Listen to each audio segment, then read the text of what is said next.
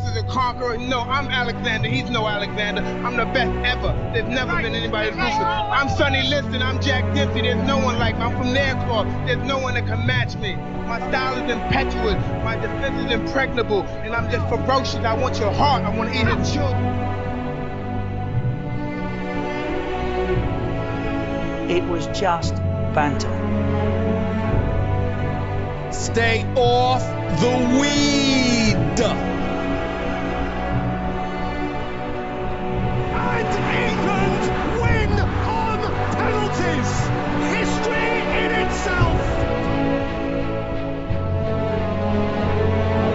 Think it's a great city. I think they got the best organization in NBA, but they do have some big old wins. I'm here with the winner, Derek Lewis. Derek, why don't you take your pants off? Balls are fucking. I understand. Corner take it quickly, Origi. Yes, big match. No wonder he's in the fucking reserves. Listen, I ain't gonna forget about this by the time we get motorway. Something. Hello and welcome to episode 229 of the Spitballing Pod. I'm Luke Byron, joined as always by Tom Kennett, Jack Harper, and Alex Jones. We've got a big episode this week, and, a lot can change in a week, can't it, Jack? Which um, I'm sure, uh, well, I'm, I am sure we're going to get on to. Um, we've got some news in the week first to settle things down. Then the week that, I wouldn't say we've been putting off for a while, but we've kind of been waiting for the right time to do it. Um, picking our Euro 2020 squad, and then UEFA mugged us by increasing it to 26 members, kind of taking some of the uh, spice out of it. So we're going to pick our 23 man squad, and then do the three uh, that we'll add in after. UFC 262, Charles Oliveira becoming the champ, and maybe we'll get into uh, Alisson scoring yesterday as well. I feel that does need to be mentioned. But news of the week we'll start with as per. Italian woman accidentally given six shots of the COVID 19 vaccine. Can we look a lot like Mr. Burns in there when he's got that radiation around him? I read into it because I saw the headline earlier in the week. Basically, they get like a vial that's filled with six dosages, uh, six doses, and then they kind of take that into the uh, needle syringes, whatever you want to call it, and it's slightly diluted this woman basically just says that uh, she was tired on the job. That's her excuse, and so she just injected this woman with six doses of the vaccine. Um, she's had no adverse effects. Um, they say they don't know yet kind of what the effects will be in the long term in terms of like her antibodies and things.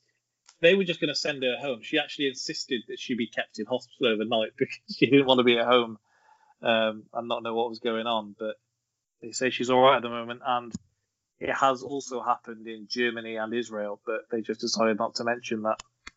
So watch where They'll you're make getting a- your jabs. They'll make a film out of it for sure. That's a Marvel film waiting to happen. Whatever happens next. Um, what superpower would it give you? you can give COVID to whoever you want. If you can have an Ant Man, I think you can have a COVID man. I think you could do Yeah, it. do you Or reckon you could, woman in this case. to- shrink down to like microscopic size and just go around fighting COVID. Well, how do you know? Well, the thing originated from a bat, so how do you not turn into? How do you know you don't know you turn into like a mutant Batman?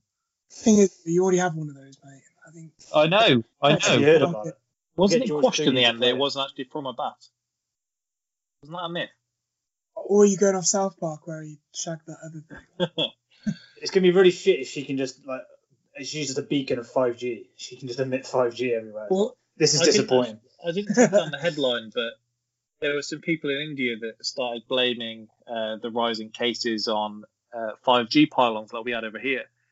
And um, one of their politicians had to come out and say, We don't actually have 5G in India.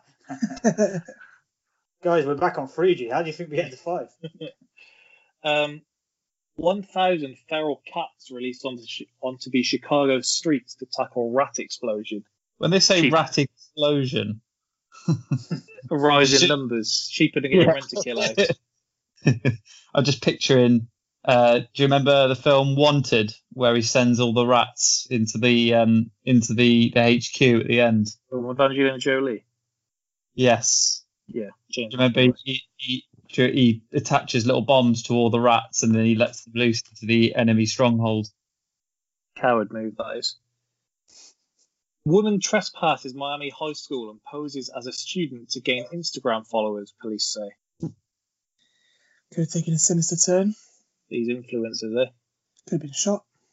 Is definitely a lot different when it's woman rather than man in that situation, isn't it? does take on creepier connotations, doesn't it? Yeah. More the kind of headlines we're accustomed to. Man saving world's biggest hula hoop in case museum wants it. And this so is the biggest size? one found in a pack as well, so it's not one that's just been made. Um, no, but I've seen a picture of him holding it. It doesn't look that big. That's a clip to be taken there. That's what she said.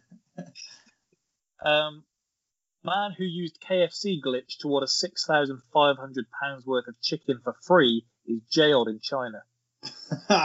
One way to uh, get yourself in trouble. And man eats raw chicken in post-workout meal. He says vegetables make you weak.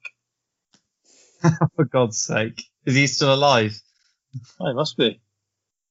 Um, Are, are we going to have a raw chicken just weekly segment? Is that what's going to be the thing? well, that's what? I like when we have these themes. I like to carry them on.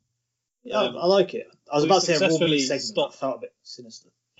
We stopped people thinking that cows were friendly successfully, so we're on to chickens.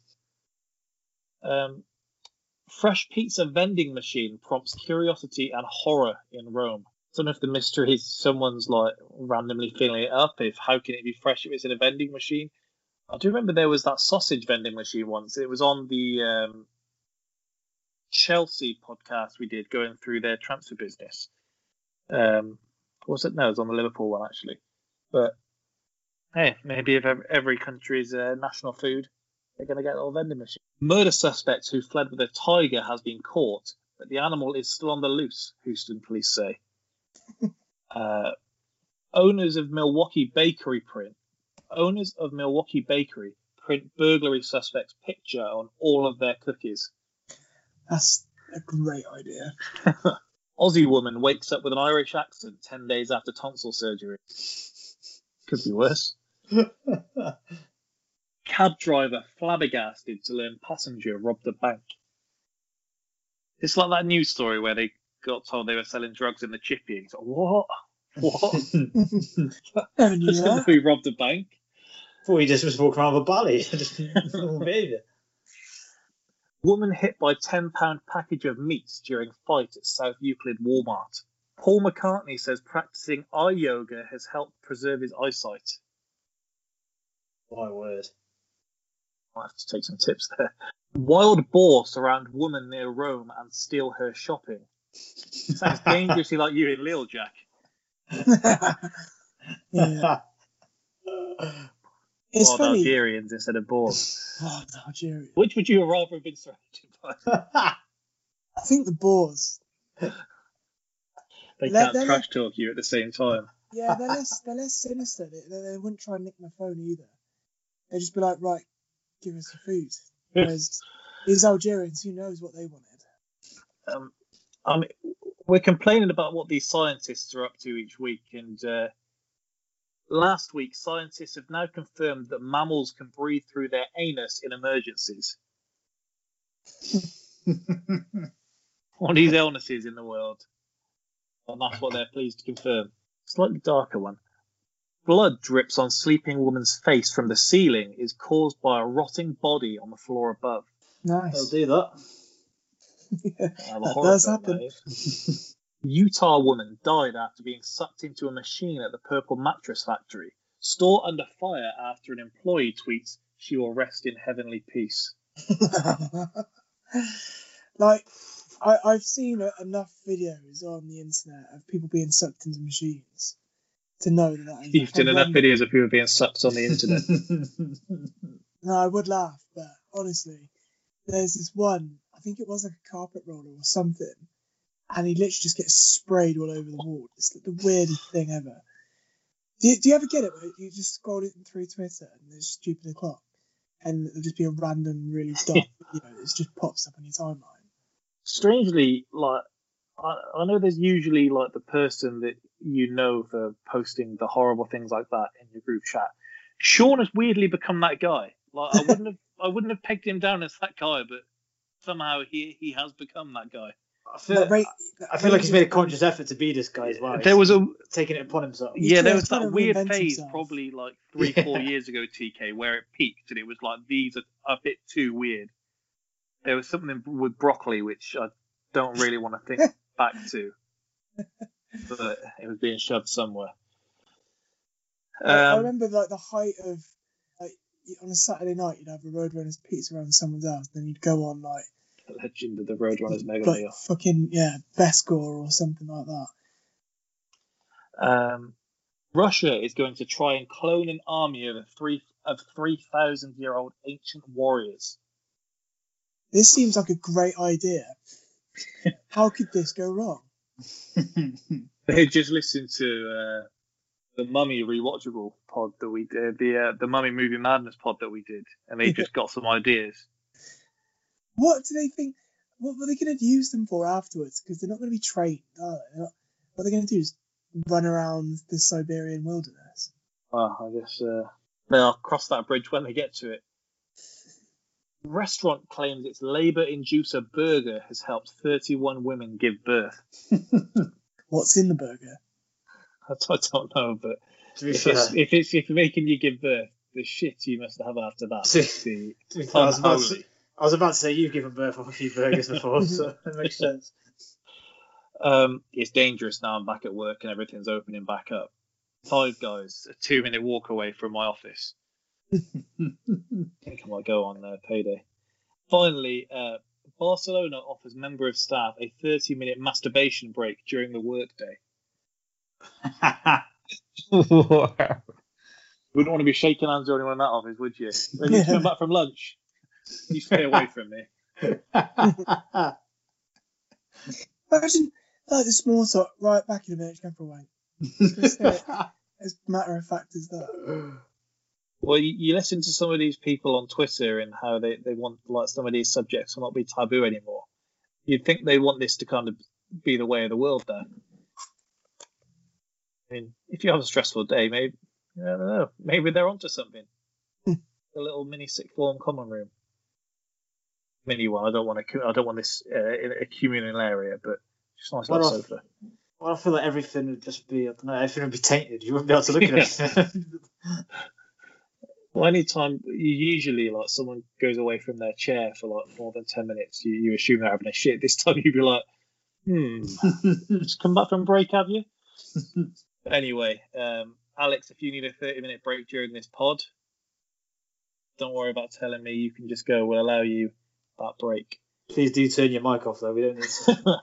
yours, is, your, yours is particularly loud, your mic. We don't need to be here in the background. Anyway, we do have to get to sport eventually. I'm sorry, Jack. So, out of nowhere, Chelsea's almost serene renaissance and the manager Thomas Tuchel replaced Frank Lampard in mid-January.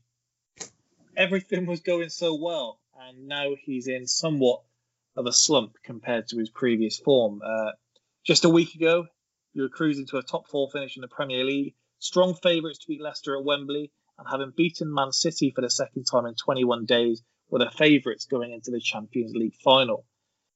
However, Mikel Arteta does it again against Chelsea. Leicester then pile on more misery, and uh, Chelsea have been knocked off their strides, and doubts are starting to creep in about the Champions League and the top four finish. Thomas Tuchel said his side simply didn't have fortune on their side as they lost to Leicester. He said uh, Leicester didn't deserve to win. They were very lucky. He said the same thing against Arsenal. Jack, last time I spoke to you last night, you were debating whether to drink bleach. So just talk us through how the, how the last week's gone uh, from your perspective. It was a really tough one to take. Really tough. Like it was tougher than last year for some reason. I don't know why. And we lost to Arsenal last year. Um, I think it's probably because we, we could have won that game quite easily, and we decided to just just suddenly turn up in the last eight minutes of a football match and expect to win it. It was just ridiculous. I think I, I, it's just hard to put into words really because I thought last season you can kind of make the excuse that it was Frank, he played all the young lads, it was all of that. And then this season you think, no, this is our chance for silverware, this is our chance to. And the problem we've got now is that this was supposed to instill like a winning mentality, um, stop the rot when it comes to us in finals as well, which I've seen a horrendous stat that the last 11 finals we've played, we've lost nine of them, if you're including like community shields and European Super Cups and stuff. Um, Is that real? Because they said on commentary, they said, um, this sounds like I've just read it for that exact reason, but on the BT commentary, they said, look, if Chelsea get to a final, their record states that they usually will win it, apart from when they're facing Arsenal. But unless that was more FA Cup finals, your record there. I than imagine, yeah, I imagine it was FA Cup finals because if you go back through it, I mean, we lost this season, we lost last season's FA Cup, we lost the Super Cup to Liverpool, um, we lost the last FA Cup to Arsenal, um, we lost the last Community Shield we were in to Arsenal. to Arsenal. Yeah. so, Kolasinac had me thinking he was going to be a world beater that day. no. I had him as my Um, Facebook profile picture. yeah, the, the only final that we've won really, and since Conte's FA Cup final, I think 20, 2018, 2017, 2018 season, is that European Europa League game against Arsenal, which is bad, really bad, because you consider we've been to the. This is another reason why everyone was up in arms that the Champions League's been moved from Wembley. I'm absolutely not up in arms whatsoever. In fact, I did not want it being played at Wembley. Gone are the days where if it was at Wembley, we were winning it, and I didn't even have to like really get anxious at all because it was just a foregone conclusion that we'd win. Always used to win at Wembley, whereas now City always win at Wembley, and I did not want it being played there. So I'm actually quite pleased that it's in Portugal because it hopefully gets into City's head that it's a European game because they turned up and thinking it was just a normal English domestic game, they probably would have probably would roll us. I think the issue that we have is that when we play against teams that's sitting against us, we can look a bit toothless, and that's what exactly what happens with Arsenal and exactly what happened with Leicester. That Leicester just scored an absolute worldie of a goal. We, we don't Um, need to spend long on it. Do you want to, with the Arsenal game, were you happy with the team you put out? Because they asked Tuchel about it before the game. I don't know if he was kind of, not mind games, but maybe he just wasn't seeing that much into it. But they told him he made seven changes. He seemed, he was audibly shocked by that. Do you think it was right to rest those? Because he said he took his eye off the ball and then his team obviously did as well. Um, I think like if you're gonna look on it on the face of it, coming off the week of Real Madrid and Man City, the one game that you would think you'd probably want to rest players is against that Arsenal team. Um, if we hadn't given you a fucking goal, then we'd probably been a bit been okay. But if you're playing against a team that likes to sit in and be defensively rigid and not venture out at all because they've got nothing to play for, essentially, and you concede a goal, then you're always going to be up against it. And I'm not too worried about. I'm, I'm more annoyed at his um, team selection not again in the final than I was against Arsenal because I thought again that was the one where you'd probably want to rest players. I, I was interested on your on your thoughts there because I saw a lot of Chelsea fans complaining about the manner in which Arsenal won. When Chelsea have really taken pride in winning in that kind of fashion Yeah, absolutely. over I the mean, last ten years, and I saw well, you didn't deserve to win that, did you? You only had we gave you a goal, blah blah blah. no, it, look, at the end of We were all we were awful. I saw our fans being like quite gassed about the way we played. We didn't play. We didn't play well. no, it was we just, just one of those games where we missed a ton of chances and hit the post twice. and That usually habit, those don't go our way. Like if No, you look that- at the ones in the Villarreal game where it hits the post like on either side and comes out, this was like very Arsenal that your luck's been saved up for a game that means nish. yeah. And, look, we didn't score. We had the chances to score, and that habits miss will haunt. It was After what you said about so Martinelli, so so bad. I sent you Um, that Martinelli goal again. You didn't reply. Yeah, I think I might, I might have muted Martinelli or something. Instagram this time I sent it via. Oh, okay. Changing Uh, platforms for it, especially. Yeah. But yeah, I mean, we didn't do enough to win that game. Um, and we'll pay, we'll pay for it as well because you've now got Leicester, who we thought were down and out, and now looking at a resurgence with It had a lot of common uh, features across the two games, didn't you? I mean, when when the going got particularly tough, he brought on Hudson Odoi late to try and make something happen. Zouma and Rudiger in both games, when you're chasing the game, decided to shoot from near on 35 yards. Yeah, that was really fucking me off. Like Rudiger's done that about four or five times in the last few games, and he's hit the target once against City, and that was it. It used to be Luiz doing it for you, didn't it? It's just, that's Thing is, what passed on. Luiz, there was always a chance, but I Yeah, guess if- the annoying thing is, is that in I don't want to be that guy, but their goal it wasn't was a handball, simple as because we people God, people, no. people will laugh. At, Oh no. Yeah. pe- people will laugh at me, but I sent a video to Byron in exactly the same game, exactly the same scenario. Thiago Silva had one spoon off his knee onto his hand, and it was given as a free kick for handball. Um, so it was, whether you laugh at it or not, because if you're going to judge the two, I mean, it was just unlucky. And then as for the, as for our goal that was disallowed, like not only is it close when they draw the lines, but where they've actually freeze framed it, the ball's already left his foot. So it's that that Oh my God. makes a complete difference. This isn't just Jack, because I, I, I had a conversation with Alex's brother. It was on He, Sky he said almost everything the exact same. It was on Sky Sports News. It was uh, not Sky Sports News. It was on the um whatever game was on yesterday. That that Dermot O'Leary or whatever it is, the ref, the ref talk bit. And they all agreed that they drew the lines after the ball had left his foot. So even the refs, well, These ex-ref the we usually it. watch them, and you included. We're like they're talking nonsense with this. We can't believe a word they say, and then decision goes against Chelsea, and suddenly they say it's a different way. No, well, just- they're saying it. look, it makes sense. And at the end of the day, we didn't do enough to win that game, and we only turned up in the last eight minutes, which is really disappointing from a fan perspective because we played like that for 20 minutes, we'd have won that by a few. Because as soon as we actually decided we wanted to play football, they looked like they were hanging on a bit, and obviously they would be. They're going to put defenders on and try and win a cup final. I get that, but I think Ziyech from purple patch they had earlier in the season, he doesn't offer enough to the system that we played to be able to play. I don't remember this purple patch. I think he means two games. I, d- I don't. I don't get how Who's Pulisic Ziyech? doesn't start over it. Alex, I, when I spoke to your brother, he said uh, VAR is killing the game, and I said Oh. by correctly ruling out a goal, and he said yes, I'd rather have more goals and be able to celebrate them uh, than have them ruled out for just being slightly offside. Look, I, oh, Hon- hon- Honestly, that, that, and that's the second most outrageous thing he said in the Well, he said not to mention the handball for their goal, and you might have expected it to go this way, TK. And then you look at the woeful decisions in that Liverpool game yesterday. So that that was the final straw. The Liverpool game.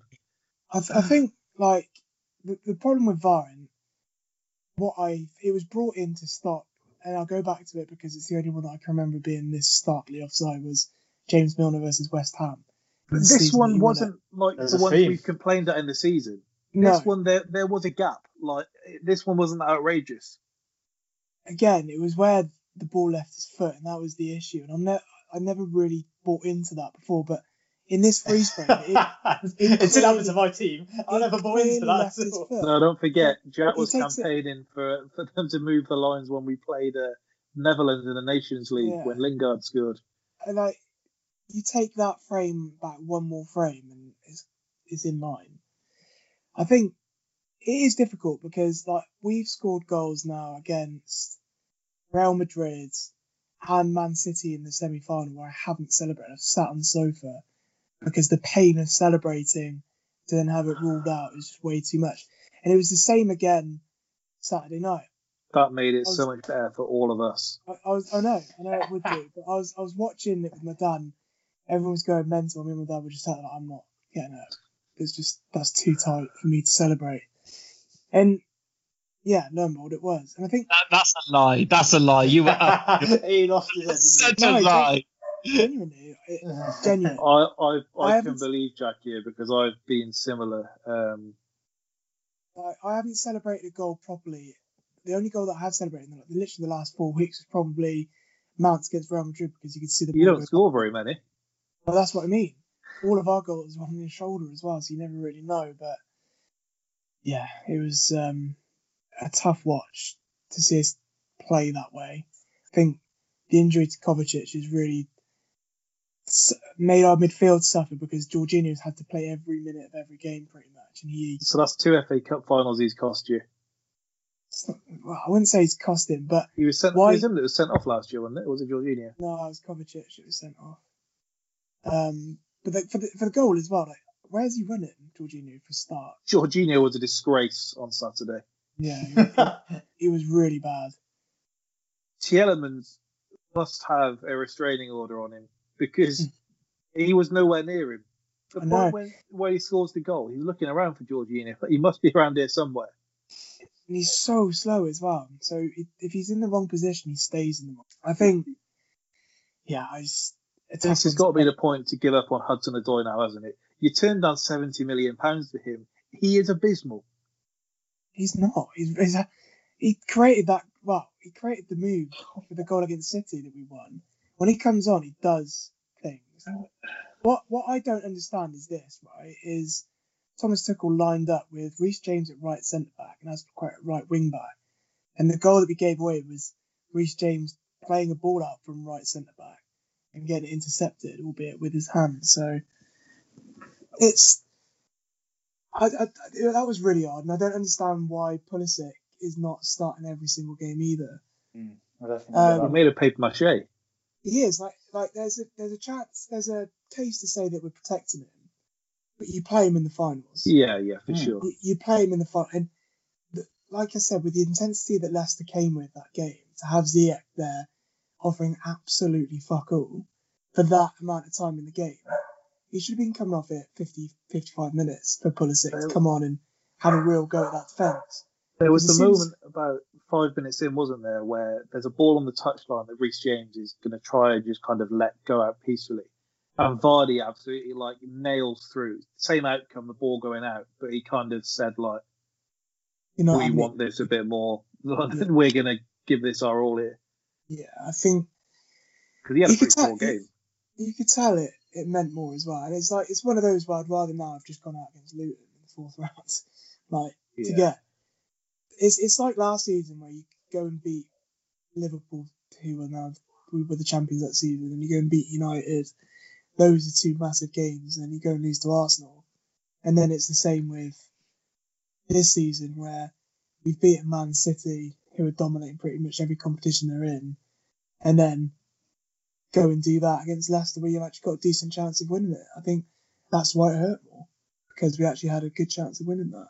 What did you think of Tuchel's reaction to it? Because, I mean, I don't agree that everyone should be sporting all the time, but I've seen him getting some criticism because twice in one week now he's essentially just kind of written it off to say that we didn't we didn't deserve to lose. And if he's saying different in the changing room, I guess that's one thing. But if that's what he truly believes, I said the same about Arteta last week when he was saying about Villarreal, and you played a lot better than we did.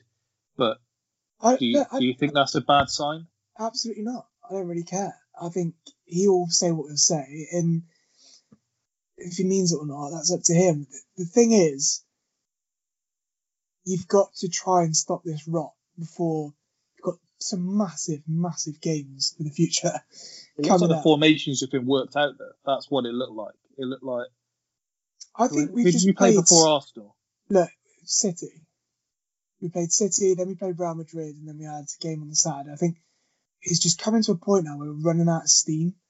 Whereas City can make nine changes and still win Premier League games because they've got the depth to do so. We're playing pretty much the same team, just with a few recycled components. You've got more depth than most. Um, Like not not not many teams can afford to No. have Ziyech on the pitch and Pulisic on the bench No, no, as I- like I've- an I've- option. I've said that I've said before that we have got a really good squad.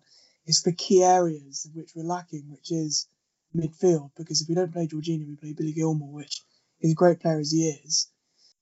He's not someone that you really want starting every single game when you must win them. You want he's someone you want to blood into the team, and then if Kante can only do so much if he hasn't got a good partner next to him or if his partner's lost his legs.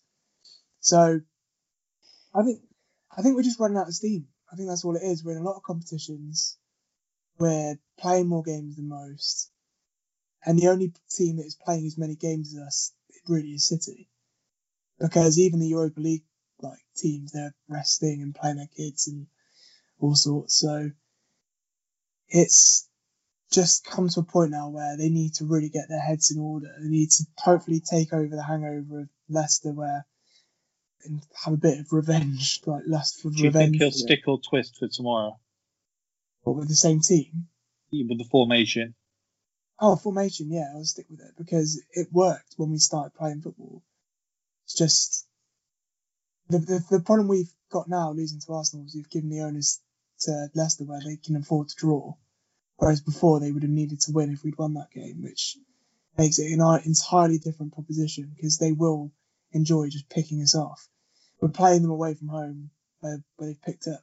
No, they're playing away from home. Sorry, where they've picked up most of their points this season as well, which doesn't make things easier. And rather be playing at their place they've lost like nine. They like- just They sorry. like playing in that structure, don't they? Where they sit back, absorb pressure, and then wait for Iheanacho to score. there's been somewhat breaking news in the last uh, 10 minutes or so. Supposedly, Conte's just told Inter that he's leaving on Sunday. Um, he does do this every summer, so I'm not too sure how serious that is as of yet, but that would be a big, big move for any club that's looking for a manager this summer. And apparently, Harry Kane has now officially communicated to Tottenham that uh, he wishes to leave this summer. Um, Euros. Get it sorted before Euros. and he's mentioned uh, Manchester United, Man City, and Chelsea as uh, That would be the teams he's asked his representatives to get in touch with. The, the funny thing is, is that you put Harry Kane in that Chelsea team, someone who can create goals for himself and finish, then it's a pretty dangerous team. For the flip side, whatever team he goes to. Do you but know, I, for, I think I for- think Chelsea, for about a Chelsea's the only team where he's guaranteed to start every game. for about a week, I would love Kane going to Chelsea. and then after that, it would be painfully depressing. When you saw him cleaning up, you'd be less less. Yeah, yeah. That that, pic, that picture where um, there was the lookalike at the cup final, and they said he was trying to run off with the trophy. Killed me. I don't Um, think that just on that point, I don't think Danny Yeah. Levy can go to Chelsea like one bit. I think if you, if, if you remember the Modric transfer salary, Yeah, I was about to say if he thought Like- he didn't want to sell then, then cross. e- exactly. So Thanks he will nothing. go to one of the Manchester teams because I think I'd rather him go there than go to a London rival. Uh, anything more you want to add, Jack, before we continue? Conscious I Uh, uh, No, I'm had a lot of fucking. time last week, so I don't want you to think I'm cutting you off. I think the worst thing about this all, and the reason why it's been so bad this time, is because Leicester are the people's champions. Everyone can enjoy it, but me.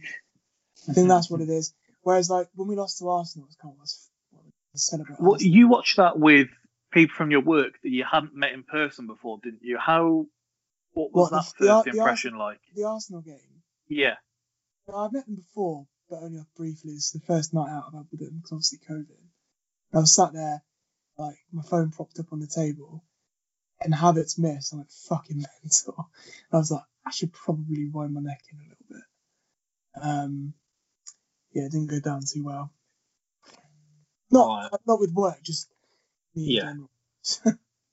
Well, we've we've been speaking about this for the last couple of weeks. This is now where we are going to pick our Euro 2020 team.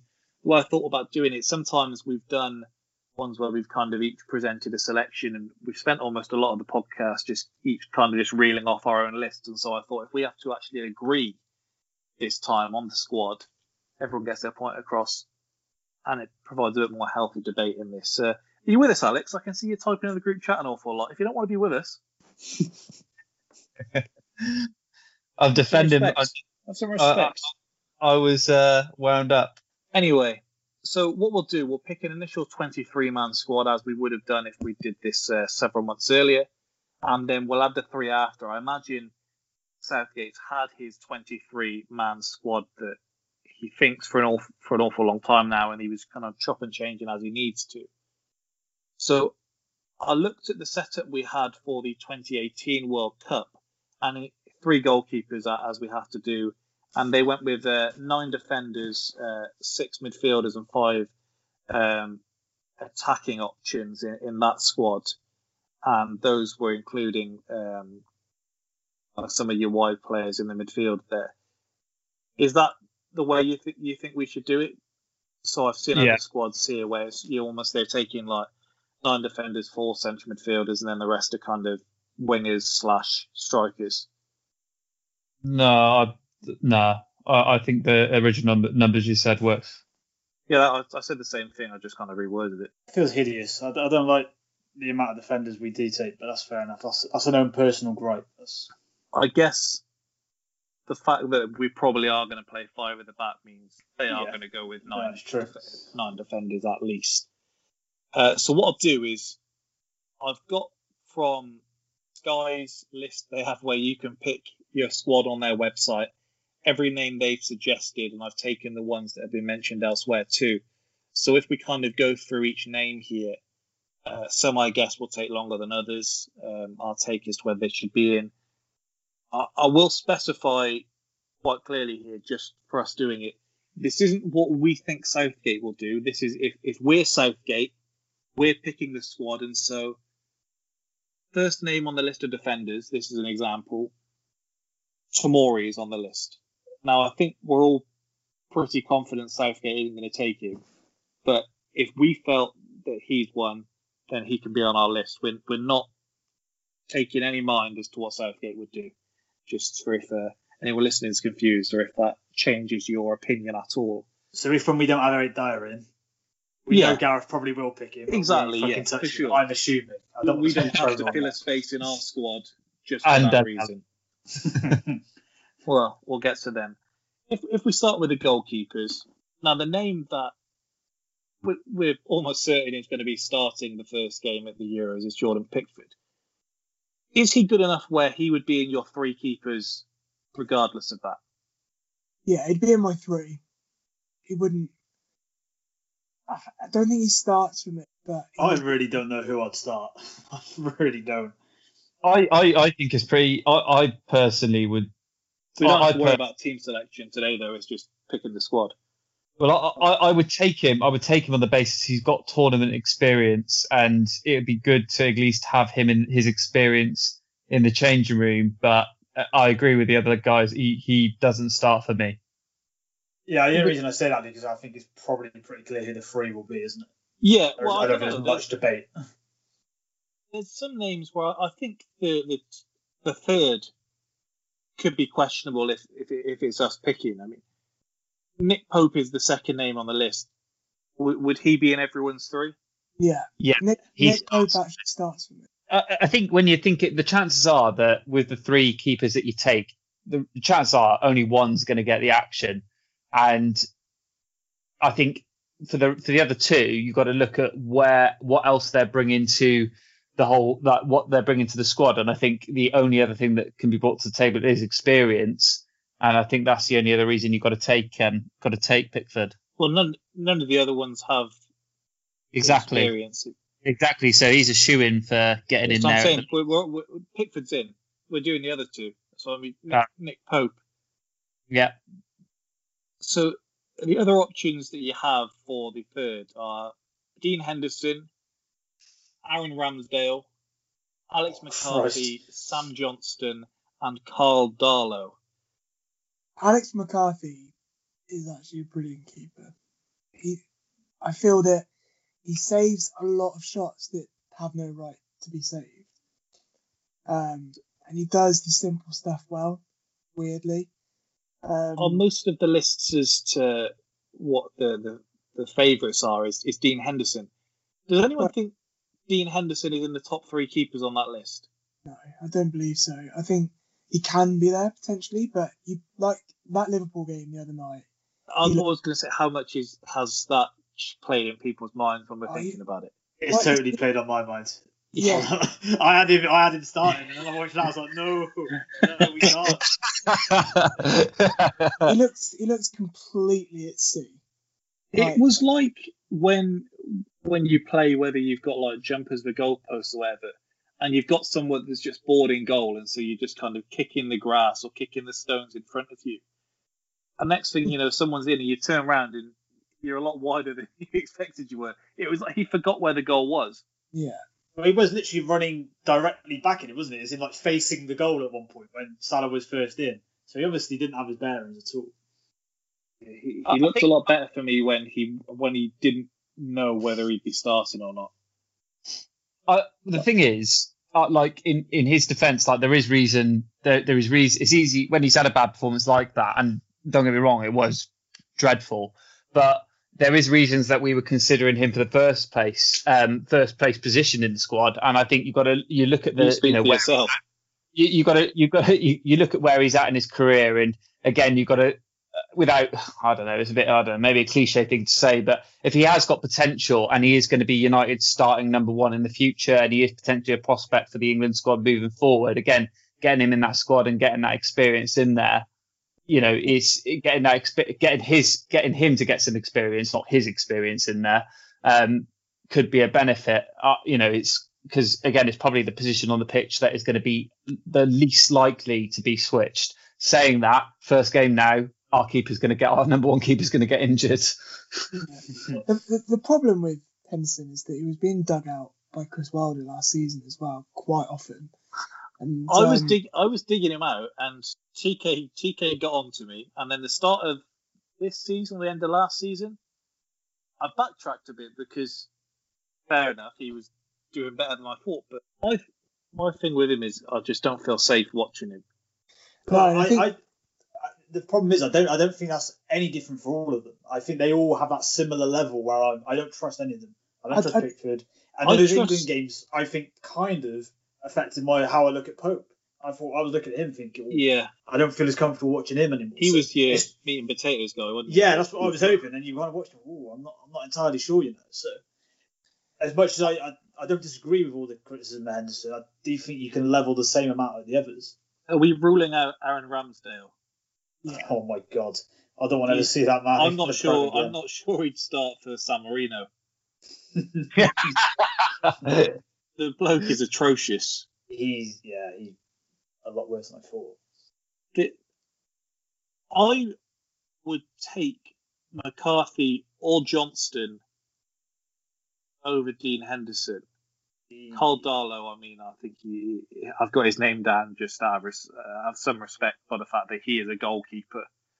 He can put the gloves on, but he's, he's nowhere near my squad. Um, I'd probably go Alex McCarthy there if I'm the one picking, but I do really like Sam Johnstone every time I see him as well. I think he'll be at Spurs um, next season. But yeah, I think Alex McCarthy would be my my pick personally. But yeah, we do need to go on uh, the consensus. Uh, who who's your pick of that?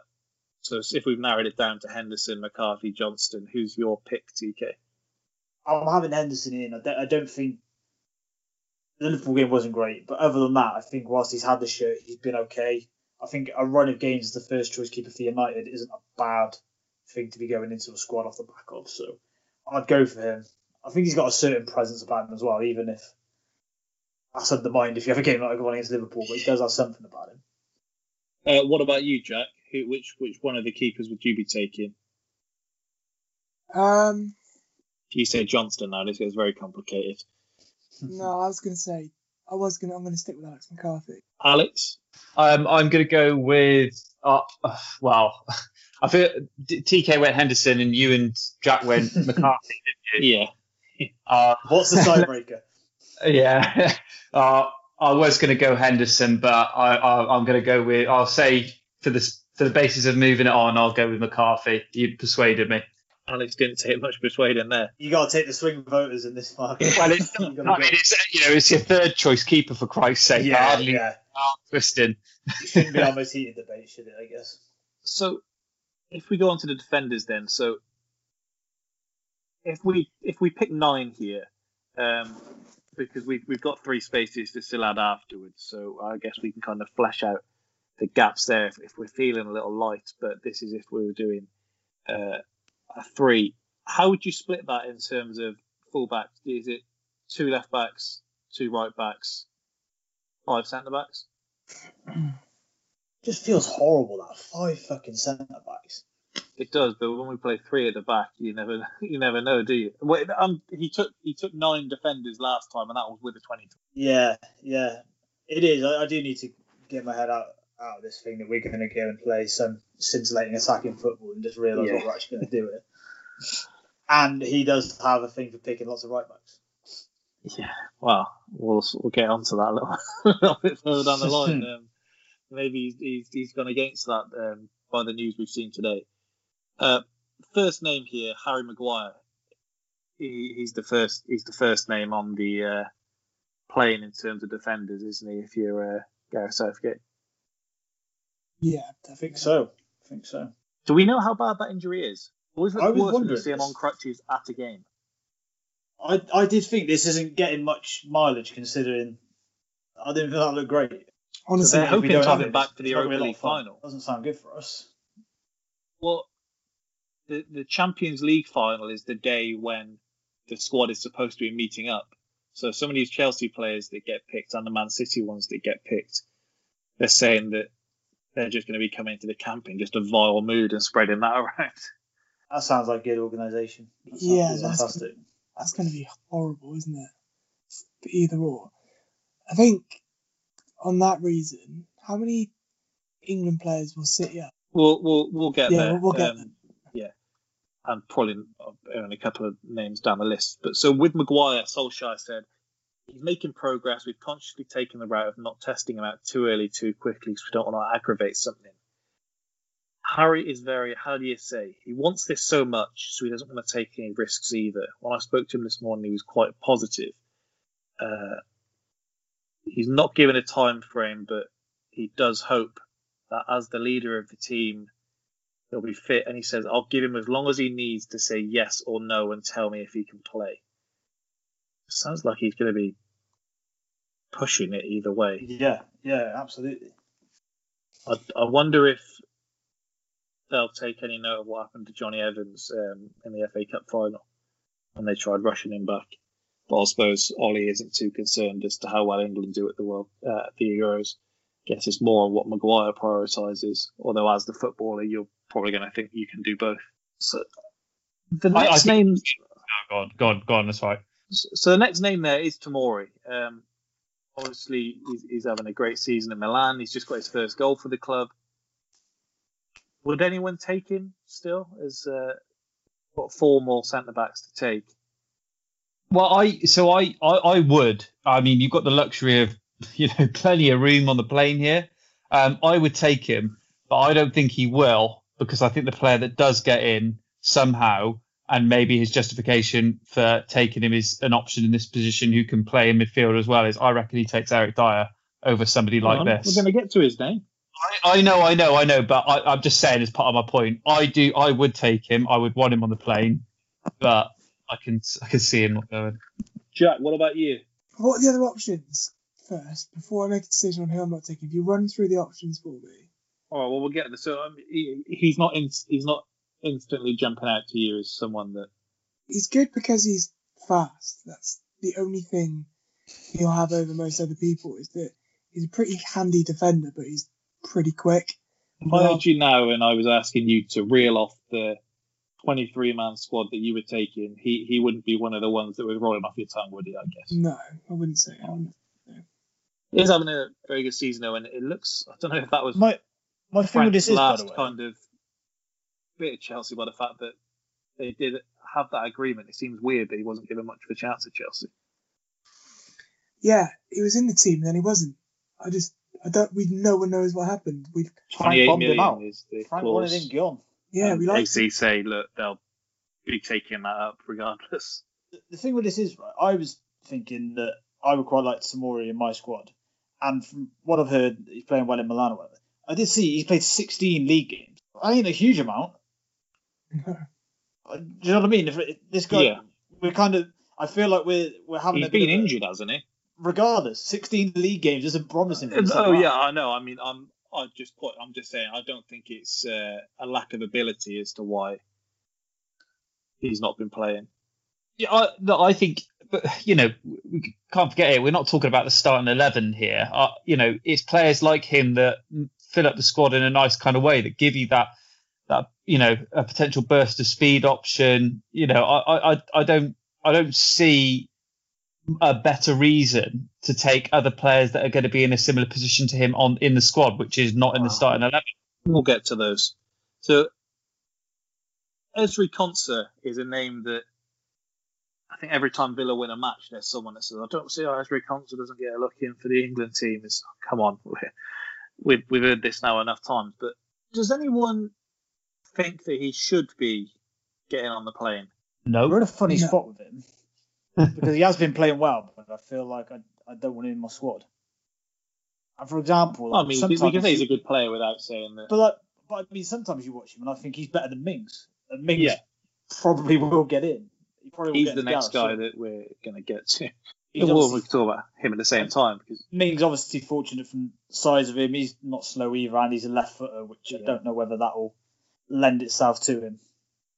if you say about kind of some of the instinctive takes on Henderson that we've had in the past week, I don't think it's just the past week for me. Almost every time I've watched Mings this season, I've been so put off. Like Mm. last season, if if I could have taken a realistic option um, centre back from the league, he would have been almost at the top of my list uh, to come in to come into Arsenal. And I watch him now; he looks as error laden as any of the names on this list. He looks as clumsy. He looks as like if some of these trickier players running at him in the box, I, I wouldn't trust him to not be too um, heavy footed on the ball. It- It's not like he's some kind of uh, set piece weapon that justifies him in the way that maybe some other names here will be when we get further down the list. I- think he'd be in the lower echelons of the centre backs that I'd be prepared to take. And the plus point for him is that he's left footed. And I think that's the main thing he's got going his way because ability wise, I'm not sure he's up there with some of the other names that we're going to talk about. Uh, probably fair. I, I've had a similar thing where the more you watch him, the less convinced you get. The more you do think he's he's got a mistake in him. Some of his position isn't great. Sometimes I've watched him before. For a guy this big, he's, he's kind of getting like beaten in the air and stuff. Where Yeah. I, wouldn't expect that. You know, he's actually the basic level for him. Well, I guess kind of the opposite then. James Tarkowski. I'm a big fan of his. Um, yeah, you are. Sean, Sean does rant quite a bit. He says his players aren't taken seriously when it comes to uh, England selection and other international selection. I think he's one of the better centre backs we have, and I don't think he's someone that you'd partner with Maguire. Um, or perhaps if you maybe in a three, it would make a bit more sense. But I think in terms of ability and the other centre backs on this list, I think he's more than capable of being that guy. And for me, if it's him or Conor Coady, I think Tarkowski is a better option. Our, our centre backs, we're going through the list, and the options are worrying me. If we line up in every match, But do you want me to tell you It the is- other names that I've got? It is down? a problem got- position. yeah, The, the me- other names I've got down: uh, Lewis Dunk, Ben White, Eric Dier, Mason Holgate, Ben Godfrey, Michael Keane, John Stones, Chris Smalling, Conor Coady, and Carl Walker if you want to include him as a centre back.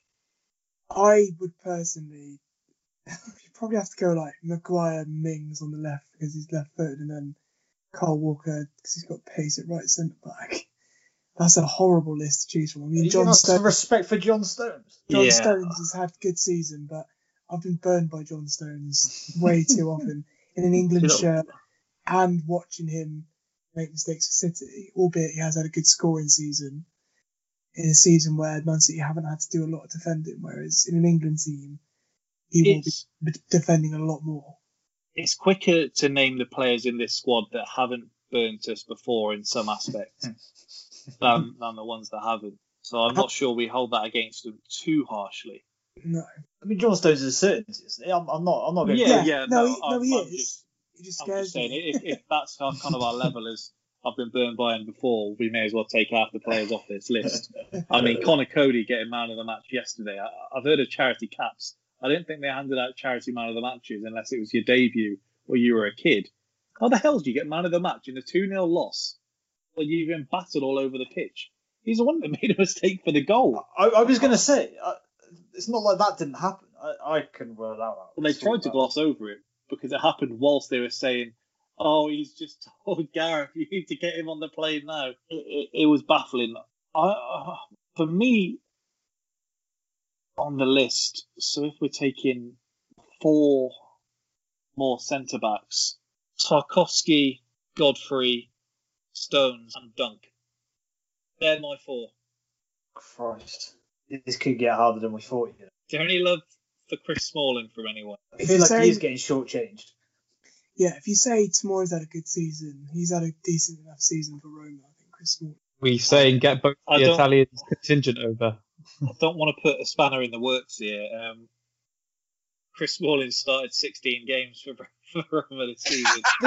this is the this is the thing, isn't it? We're, we're just doing the classic thing that English people do when we see something foreign and think it's a bit fancy. So he's playing over in Italy. He must be doing great.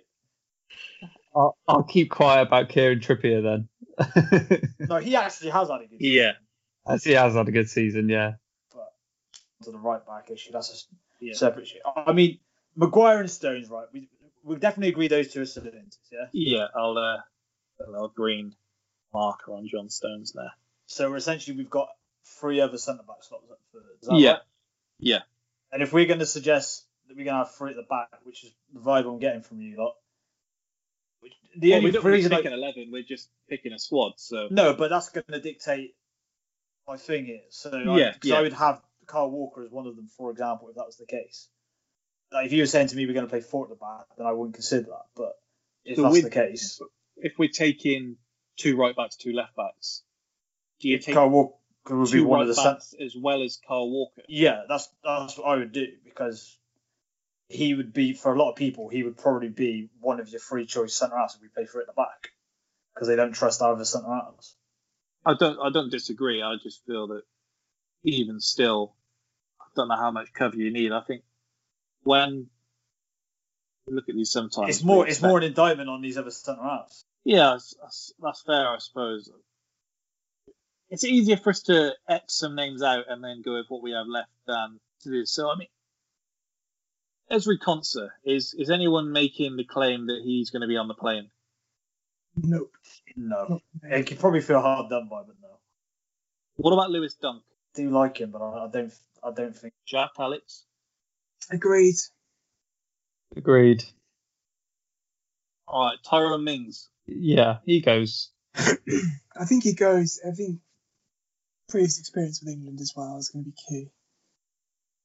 It's like it's not so much an issue when you go in for like an attacking flair or midfield for midfielder. But we're not.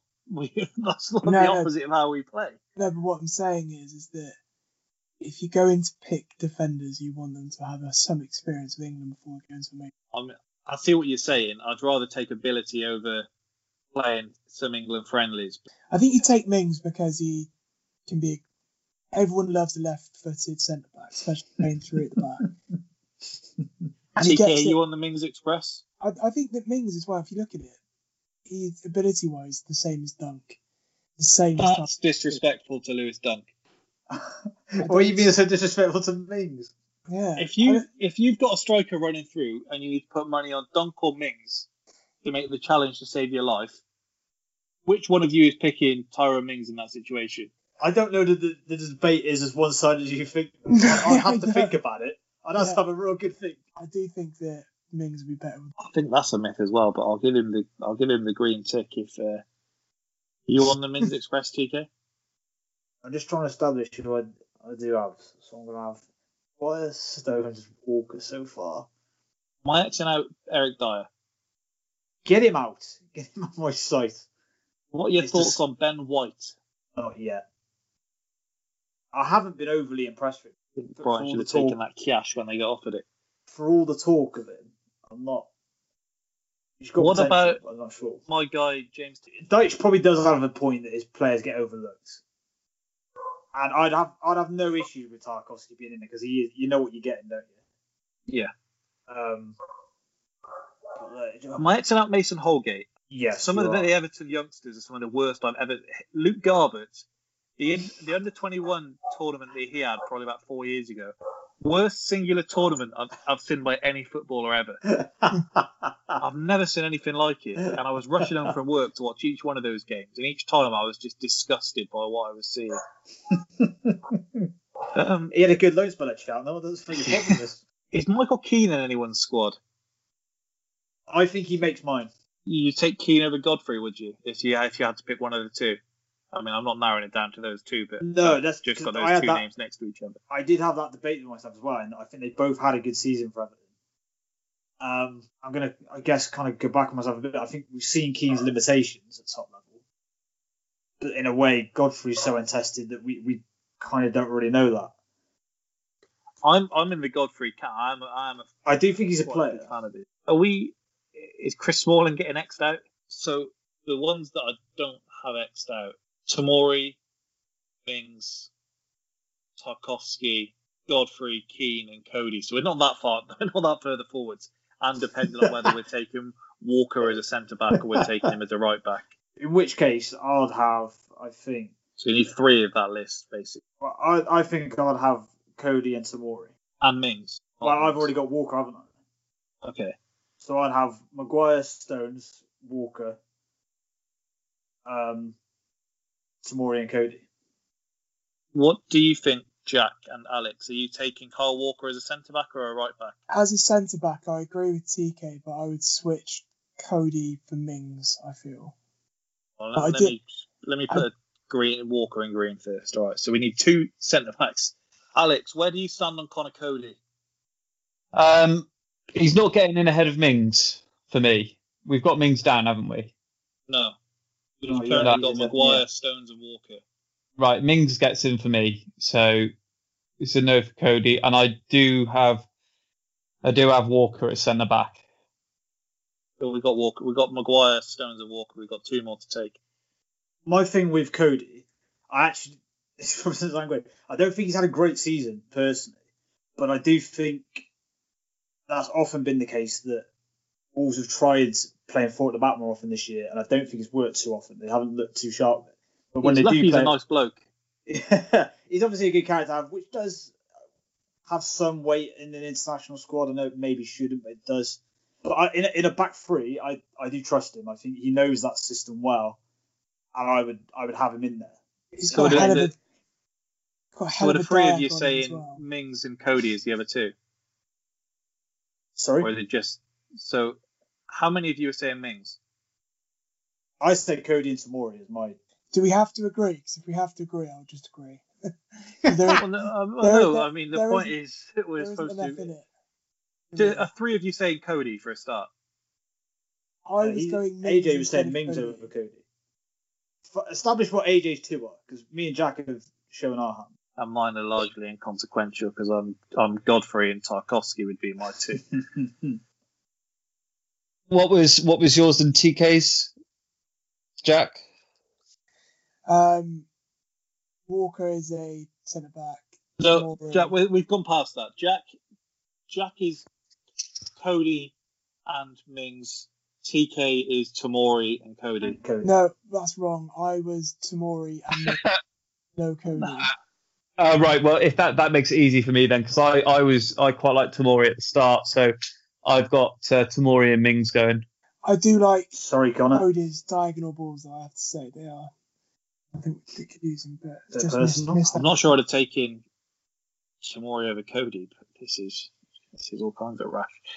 So we've got five centre backs. We've got Maguire, Tomori, Mings, Stones, and Walker. Um, Got to Um, get some young blood in there. I think we have essentially gone with. Look, I don't trust any of these defenders, so we're just going to get the quickest ones we can get. yeah, As I say, yes, This that's- is the, essentially. the, the guys that we've essentially agreed are the most trustworthy have barely got a nod. We're all style over substance here. Not me. I'm, I'm, I'm a man that's won the World Cup and the Euro with England. I'm a man that knows what he's talking about.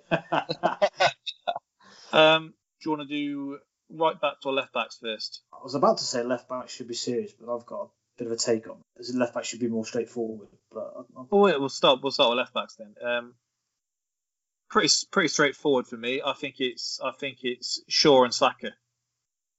I knew it would be. see this is this is my thing. Yeah, see, Shaw's obviously a shoe in, and on, on my one, I'll be saving a spot of a defender. and I'll take Saka as your sort of deputy. Tough one, sure. Well, I know. I would take Is, Shaw. is anyone saying that Shaw isn't in? No, I think Shaw he's is definitely in. Shaw is in. Um, I would say that Chilwell because he's played this system all season. Well, since two. He's not even getting in Chelsea's Chelsea's lineup consistently in the in the, in the position. That was the that was my slight Yeah, I- concern as well. I, I would've- do dis- I do disagree with it, but I think he does play the system well.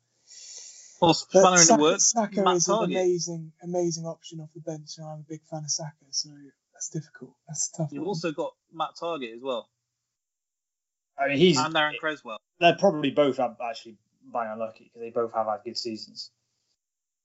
My thing with my thing with it is, Cresswell's been playing in the middle of a five as well, though, hasn't he?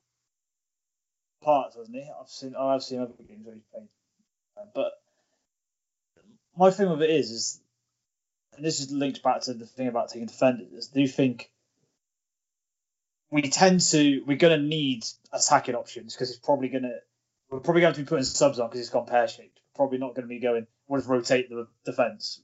If we have a set back five, if we go with that, then we're probably not going to rotate it too much.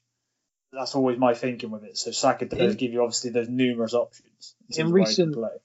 In recent friendlies, they they- they've gone Saka over over over Chilwell. yeah, well. I, I, I, I don't I don't see in Chilwell what I'm supposed to be seeing. I think he would get in my 26, but I don't think he'd get in my 23. I think he would be one of my extra three if I was doing it. Who who would be your two if you're taking two? Yeah, I'm, I'm going with Shaw and Saka. What about you, Alex? So I, I'm going with um, surpri- might be a surprise for you, Luke. So I, I'm going to go with Shaw, and I, I do agree with Saka. I think Saka's had a good amount of experience this season in probably similar situations that England are going to find themselves in. So, uh, so I, I, I and I like losing. Lovely. yeah, I, I like I like the idea of um, having him as when we need some when, when we need some an, a more offensive defensive option off the off the bench. I yeah, I, I like that. I can see him, and he I think he's the sort of player as well that I don't know. He gives you when when you're on the back foot and you need that momentum swing. I think he's one of the players that can definitely galvanise that. So um, yeah, I'll go with Saka and Shaw. And I, I can ask you your pick, Jack. I mean, it's not going to change. But no, would it would it be not- Chilwell, Saka, Cresswell, I Targett? think realistically, if I'm looking at it, it probably is going to be um, Saka. I think he offers a bit more going forward, and like TK said, chances are it's going to go in pear shaped, and we're going to need to put a second options on, and he would be.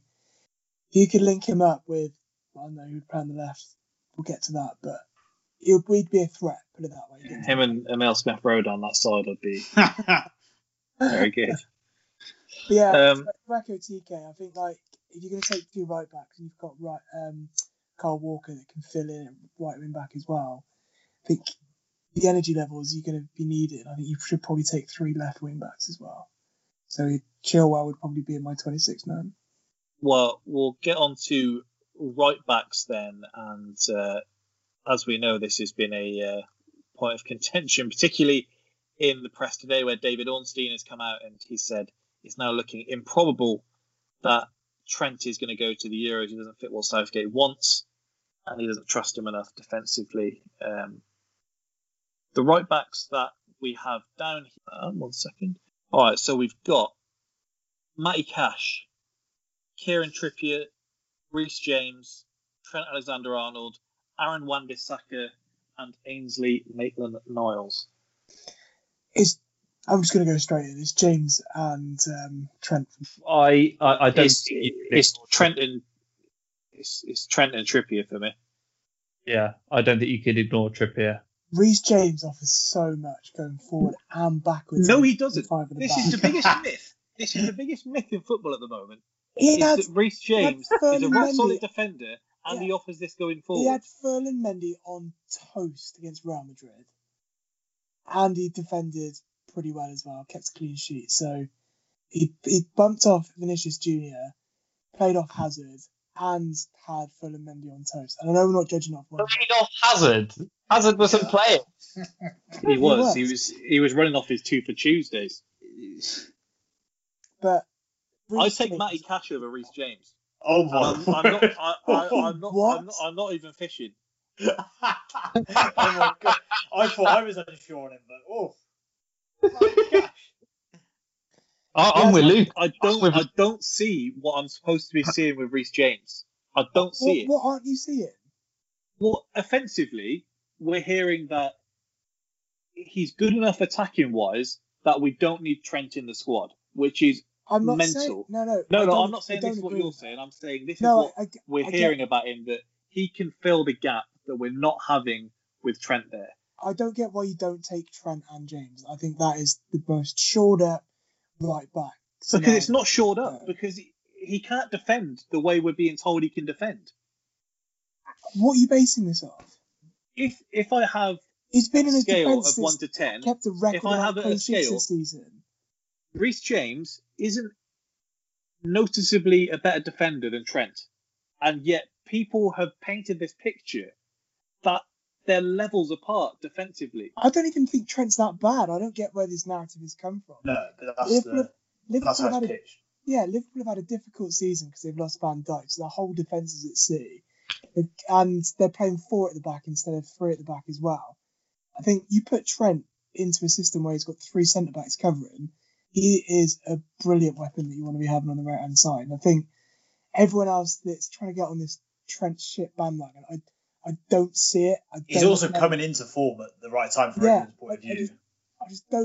which I I don't don't think we can say for a lot of players. I think we've gone from lauding him for being he should be playing in centre mid when he was like in winning the Champions League at like 19 to now saying that he's fucking terrible. He shouldn't. He's be not getting going. into our 26 man squad. I just don't see it. I don't understand. What what can what can Reece James do that Trippier can't? He's bigger. He's stronger. He's better in the air, and he's just as good defensively. Again, proofs in the pudding. You've got James and Chilwell for that matter. They've played in a defensive, kept the most clean sheets in Europe this season. That's are we not going to trust the eye test, or are we trusting this because one team plays as defensive as any other team in the league right now? Who? Us. yeah, What?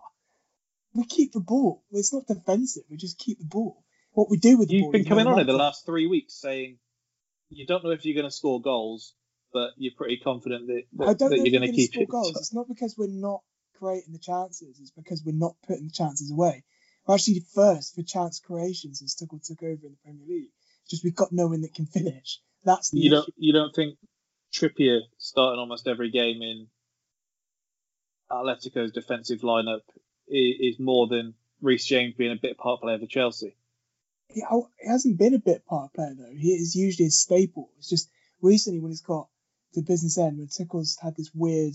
Callum Hudson at Doy is getting games at right wing back ahead of Reece James. He Azpilicueta, who is a slug at 45 years of age, is getting games ahead of Reece James at right wing back.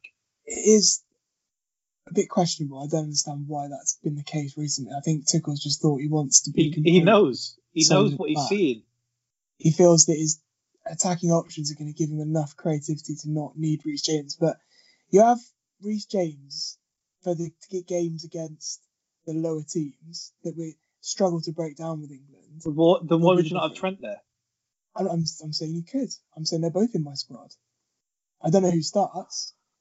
I think they're both in my squad though. Hundred percent.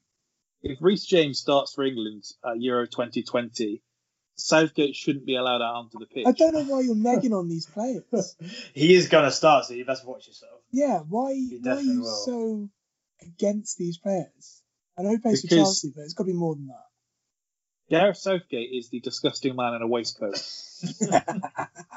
Reece Reece James, I, I, I, I trust the eye test, and the eye test doesn't tell me what I'm being told. Well, you need glasses then, pal. Because he's. I do. good. I've got an eye test uh, June second actually. If uh, anyone wants to give me a lift into work after, but So you have Reece, Reece James. I'll give you a lift. I, I, I'm, I'm Trent and Trippier. The, the only person that I picked Reece James ahead of on that list is Aaron Wan-Bissaka. Do you have Matty Cash over Reece James? I do, yeah. That's that's that, that, Outrageous. You've lost all credibility from that statement. Why? oh. Because that's outrageous. Tariq Lamptey, Tariq Lamptey's actually He's lucky injured. injured. I, if Lamptey hadn't got injured, he might. Yeah, The way he was Yeah. playing, I think he would he could have forced his way in. yeah. Maybe not for Southgate because he's got people he loves. Is anyone going to suggest Max Aarons? Just, just asking. Um, yeah, um, I've, Trent and Trippier is my pick. Uh, Alex, what about you? Trent and Trippier. TK? Three, Trent definitely um, that may be expected of me, but I, I do think I can't quite believe he might not go. It seems mad to me.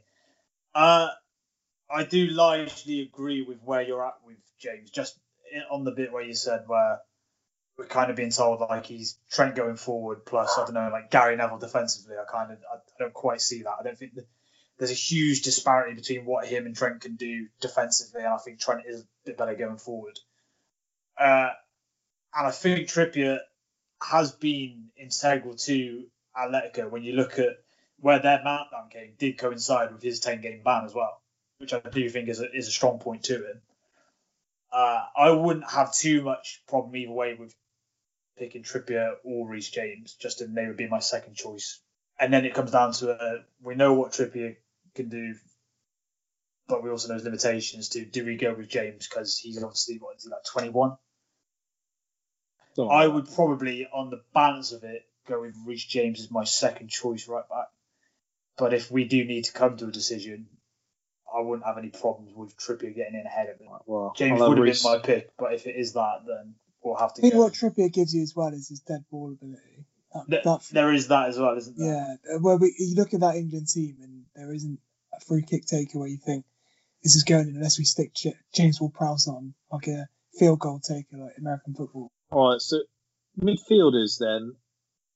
So what have we decided? We gone Trippier and We, we, we've got Trippier and we've got Reece James in purple for coming back when we had the three at the end.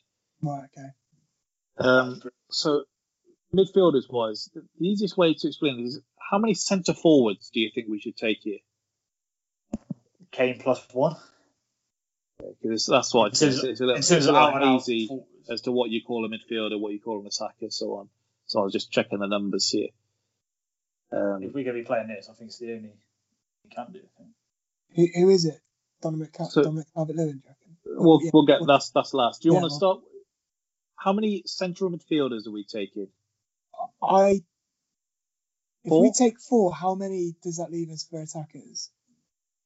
We've got twelve players so far, so that'll be sixteen. So and then we've got seven to use on wingers and strikers. Okay.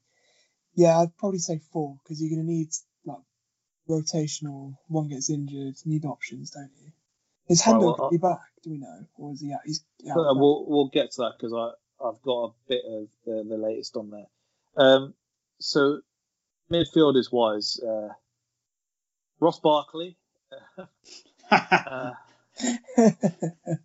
Emile Smith Rowe, um, Jude Bellingham, Mason Mount, Kalvin Phillips, James Maddison, Oxlade Chamberlain, Jordan Henderson, Curtis Jones, Phil Foden. If you, I don't know if you want to class him as a winger, um, James Ward-Prowse, Dele Alli, Harry Winks, Declan Rice.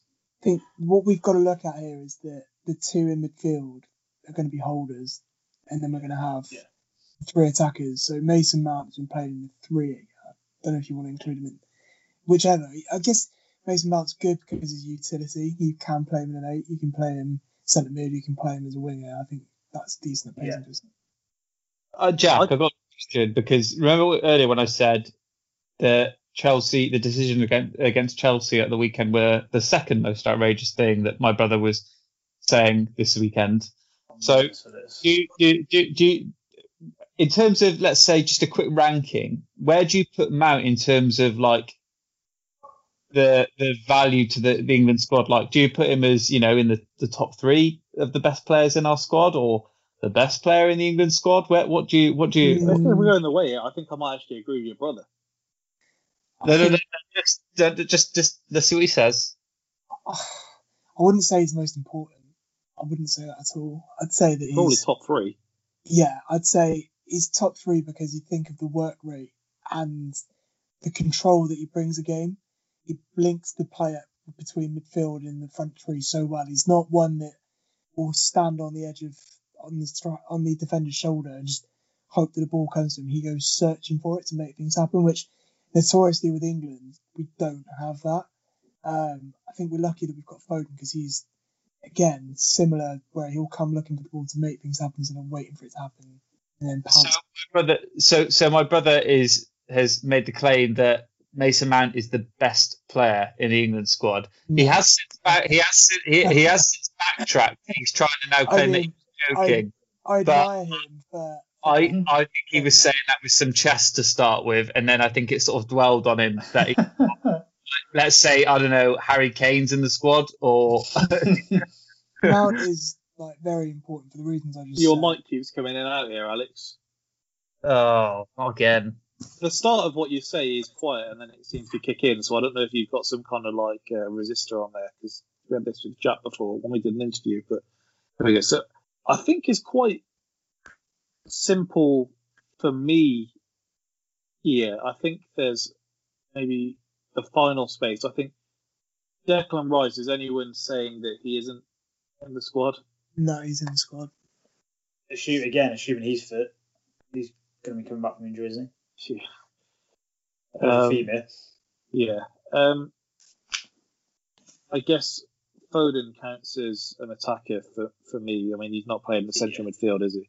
No. No, not fair. Um, Mason Mount, is anyone saying otherwise for him? Yeah, he's he goes. Yeah. So we're left with Jordan Henderson, James Ward Prowse, uh, Jordan Henderson, uh, Kalvin Phillips, uh, Jude. Lost me. I'm trying to thought. Jude I haven't got- Bellingham. uh, I haven't got a list. Yeah, Bellingham, Henderson, Phillips is essentially, and James Ward Prowse. I, I guess no one's putting Barkley in. No, no. I'm not sure he's making the cut now.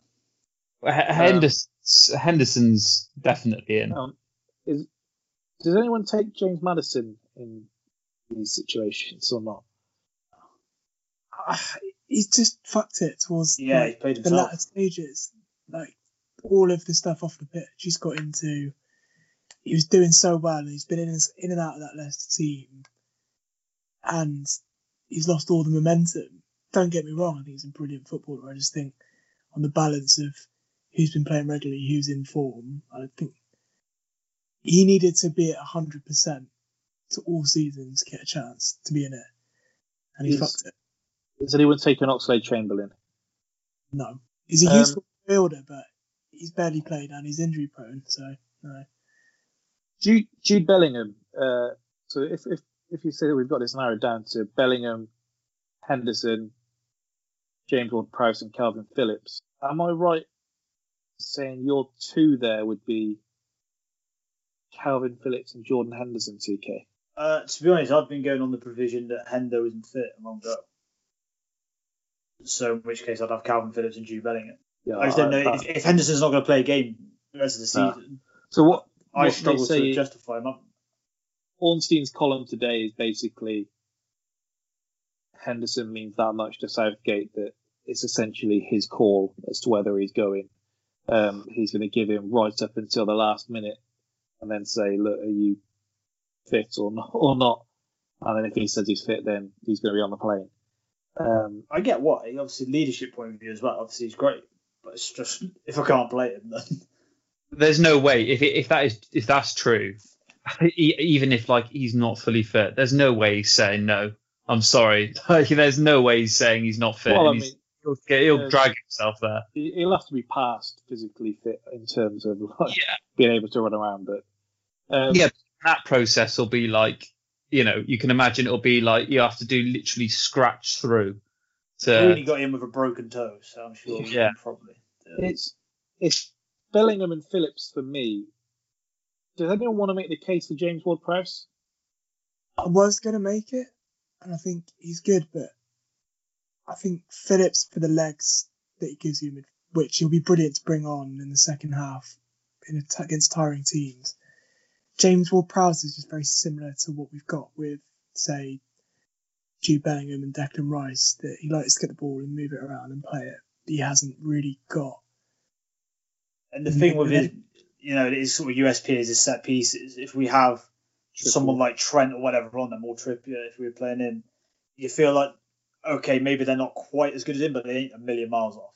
You know what I mean? I'll be honest, I flip flopped on Phillips a lot during the season, and I was very much a game by game basis um, in the way that I could be turned off him or turned on him. Towards the latter half of the season, then I, I am fully on board. Um, I don't know if I have too many West Ham fans on my timeline, maybe, that were uh, putting ideas in my head and doubting the ability of Kalvin Phillips, but no, he's, he's a class act and he is a bit different. I, I actually, I've said it before. I just think style wise, I think he's just perfect for us in terms of he has that ability to turn us from a defense into attack, which not many He's- players have. He's the closest to doing the Henderson role if Henderson isn't there. Hmm, for sure, for sure. I do think he'd complement Declan Rice quite quite nicely that's what I mean. well. I think next next to Rice, you can do you know you can break up the play nicely and stuff. I think if you can get Phillips on the ball, he can start attacking moves well in a way Yeah. that we don't really have many players of that style that can do it. I dare anyone- say, I think if, if Mount was playing deeper, more ready for Chelsea, I'd probably just put Mount there. And Yeah. Maybe Phillips off the bench, which could happen anyway. But uh, I think he's the only one who could do a similar job. So Bellingham, Mount, Phillips, Rice. Anyone arguing with that? Sounds good. Right, so we've got we've got seven spaces left to fill. Um, how do you want to do this? Um, Name the two Two- strikers and then yeah, in the that's blanks. a good shout. Yeah, Harry Kane. Don't think we need to debate that. No, not at all.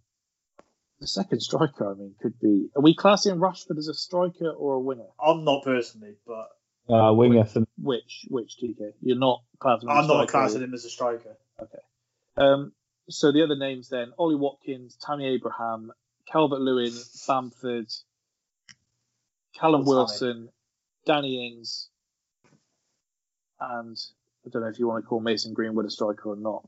I want to call him the star boy. Greenwood it probably gets in my squad, but not as a striker. I think. I think the harshest treated person here is probably going to be Danny Ings. Whilst you're going to have at least a couple missing out that can feel hard. yeah, yeah. by, No, you? I just that's the one when I see like the lists of the squads, he's the one I always think, ooh, quite bad. But then when you do add it up, it's hard to get him in. The problem is, is Bamford, Bamford is the other is probably the other one that I take. See, I was I was thinking Bamford. I think, and in which case you're probably looking at Calvert Lewin and Ollie Watkins, thinking unlucky lads. Calvert Lewin for me, second half of the season, I, think he I think he's absolutely stunk the place out.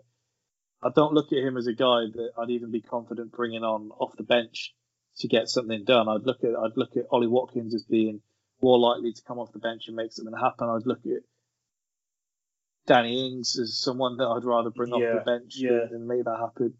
I think as Danny Ings is bringing something different, you you don't want that slow, tall striker. If you're gonna bring someone on alongside Kane, you'd want a Danny Ings, someone that Do you not think we've seen though that Bamford isn't that? Bamford, Bamford is is quick. the thing is with Bamford is he wastes a lot of chances in He has got better at that though, hasn't he? He gets a lot of chances as well though. he gets them, yes, but we don't see the He same won't for England, with will? Werner. Do you know what I mean? Like He, he is he's you're got more ability to create his own chances than Yeah. Callum Wilson, Tammy Abraham, Calvert Yeah. Lewin, etc. Yeah, I, I agree with that. Um, but you think like you one 0 down to Belgium, you bring on a striker for the last ten minutes to get you a goal alongside Kane, just all, like all hell, all at the kitchen sink time. Is Let's get David James back in there. is is, is Bamford Jermaine Defoe still here. is Bamford and Kane like what you want to be seeing, or is it? I don't think you're going like structurally at that point if that's if that's the way you're going over. My thinking with, with Bamford is that Harry Kane has chocolate ankles, and if you're going if you're keeping a system, then Bamford fits the system the best way for me. Hmm. If if Kane's out of the if Kane's out of the lineup, that's the driving force for me. And That's then not- I do think You sold he Yeah. he suits. Like I, I, I- think he has a piece of what each of the others do well. And See, it's I like weird Ollie saying that after how we started the season. I like Ollie Watkins, to be fair. I think that he's tall, he's big, he's a runner as well, strong. I healthy. really like Ollie Watkins as, as well. I think I would have Ollie Watkins over Bamford purely because Do you not take Ings over Watkins though if you're going for that type of? I think Watkins can kind of lead the line a bit better on his own. Okay. If you look at Ings That's, predominantly when he's playing for Southampton, he's going to have someone like Che Adams or something there to Yeah. work off. If he's the lead man for England, he's not going to have that. I think Wish we could get him in there, my boy. uh, if you want to rest Kane for one of the group games, if we're lucky enough to be in a position where we can do that, We won't be. no. and to be fair, if you've looked at our run, it's one of those where we're probably better off coming second again because we get Let's, France, Don't let's, do that to us let's, again. yeah, well, let's worry about that when we get there. France, Portugal, Germany await us if we finish top. Like one of the whereas it's like Spain or Sweden if we finish second in the group. Just for now, we need to take. We need to pick one of these. So who who's your pick, Jack? Oh, I'm going Ollie Watkins, I think. Okay. TK. it was a straight shootout between Watkins and Bamford for me when I was thinking about this earlier. Um, I'm going with Bamford for the reason you said, uh, and on the basis of that I think a lot of the wings and stuff we're going to have, I'm going to be having some pacey players and stuff in there. So it's not like we won't have that. I think Bamford offers something that's slightly different at least. Uh, Alex, what about you? Yeah, I'm going with Patrick Bamford along the same lines of TK. Really, I think there's enough options that we're going to put in next that give you that uh, up speed option around the wings. All right, so we've got five slots left to, and if I read you the names that kind of are still outstanding, uh, Marcus Rashford, Mason Greenwood, uh, Harvey Barnes, Jesse Lingard, Dele Alli, Phil Foden, Raheem Sterling, James Maddison, Jadon Sancho, Jack Grealish, Callum Hudson-Odoi. Do we have Mason Mount as a midfielder? Did we? Yeah, Yeah. Mason Mount. Yeah. yeah. God, that's difficult to choose from. Is So, uh, there anyone that, that we think is kind of we can kind of get out of the way and see how many slots we've got left? So are we Sterling is is going to be in, I assume. Uh, yeah, Ster- I I think Sterling definitely goes. Um, I couldn't tell you why. no, we need a, one of I'm picking him, and I, fair c- point. I'm picking him, and I'm like, you know what? I'm not sure I rate him higher than some of Yeah, these guys, I- but I, I- am picking him. I, I've stuck him in my mind. I'm thinking, yeah, I feel like I'd be laughed at if I said no Sterling. But Yeah, For, for what reason?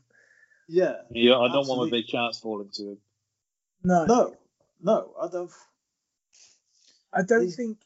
I feel that if you look at like Jadon Sancho, for example, I, I'm backing Sancho over Sterling this season. Are we Yeah, just we know how many space we got left? We i- is Rashford? Are we him in the same kind of boat as Sterling, where like you're going? yes, yeah. Again, again, what? exactly the same. Rinse and repeat. I have no real idea why I'm picking these two. They're He's going in my awful squad, and I'm Yeah. Did you did you not hear I Gary? actually understand Gary more got- with Rashford than Sterling, to be honest with you. if if I'm choo- if I'm choosing five, I'll read off my five now. I think I'm going Foden with Foden, Sancho. Did we have Grealish up there as well? Didn't we? Yeah, so if if if you have Rashford and Sterling in already, and then you've got uh, three spaces left to go between Grealish, Sancho, Barnes, Lingard, Foden. Foden. I mean, Grealish, Sancho, Foden, I'd go for, but I want to get Mason Greenwood in there because he, I feel like he knows where the goal is. If he gets half a chance, he's I understand that with him as a, as a player, but I also don't see that he does anything that I don't think Sancho can do or Rashford can do. Or I I already think he may be better than Rashford or Sterling in terms of give him a chance, and it, you'll bury. a chance He's- might be at a premium. I'm I'm more worried if Greenwood's playing against me than if Rashford or Sterling are. which is a weird thing to say. I disagree. I, I Rashford is. The You're a hater, though. You are a hater. No, I'm not. I'm not. You I'm can't not. forget that.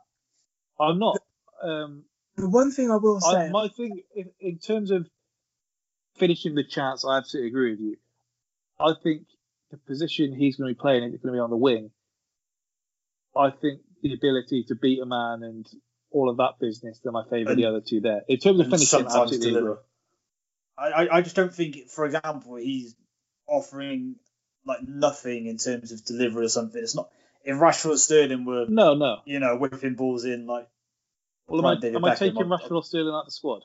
Do you know what? I think one of them might miss mine, but it feels outrageous to say because I I, think we well, for have to put example, I think after I think but- Foden's the shoe in, isn't it? We're all going to have Foden shortly. Yeah. Yeah, yeah, definitely. Yeah. And would I be right in saying we probably all have Grealish? yeah, Yeah. I would have Sancho as well. yeah. Same. Sanchez That's had three. What? what that, um, that, that, just- if, if you have throw- Rashford and Sterling, then that's your squad. Yeah, that's what I mean. And so I'm. That seems like a sensible choice, but I feel like I'd have Greenwood over potentially Rashford. I don't know if That'd that be, sounds Ling- that'd be Lingard and Greenwood missing out. The, the only thing that I guess it, you know in a 26. I, I, I was going to say, like, what about Lingard? Because we haven't really spoken about him. I know it's, it's I know it's only like bang unlucky because he is in great form. it's funny because you know he's going to go as well. Cause Southgate Oh, he's definitely going to go. yeah, he's on the plane. I think uh, Rashford, Rashford's detriment is that he's brilliant on the break against teams that have pushed up against like United.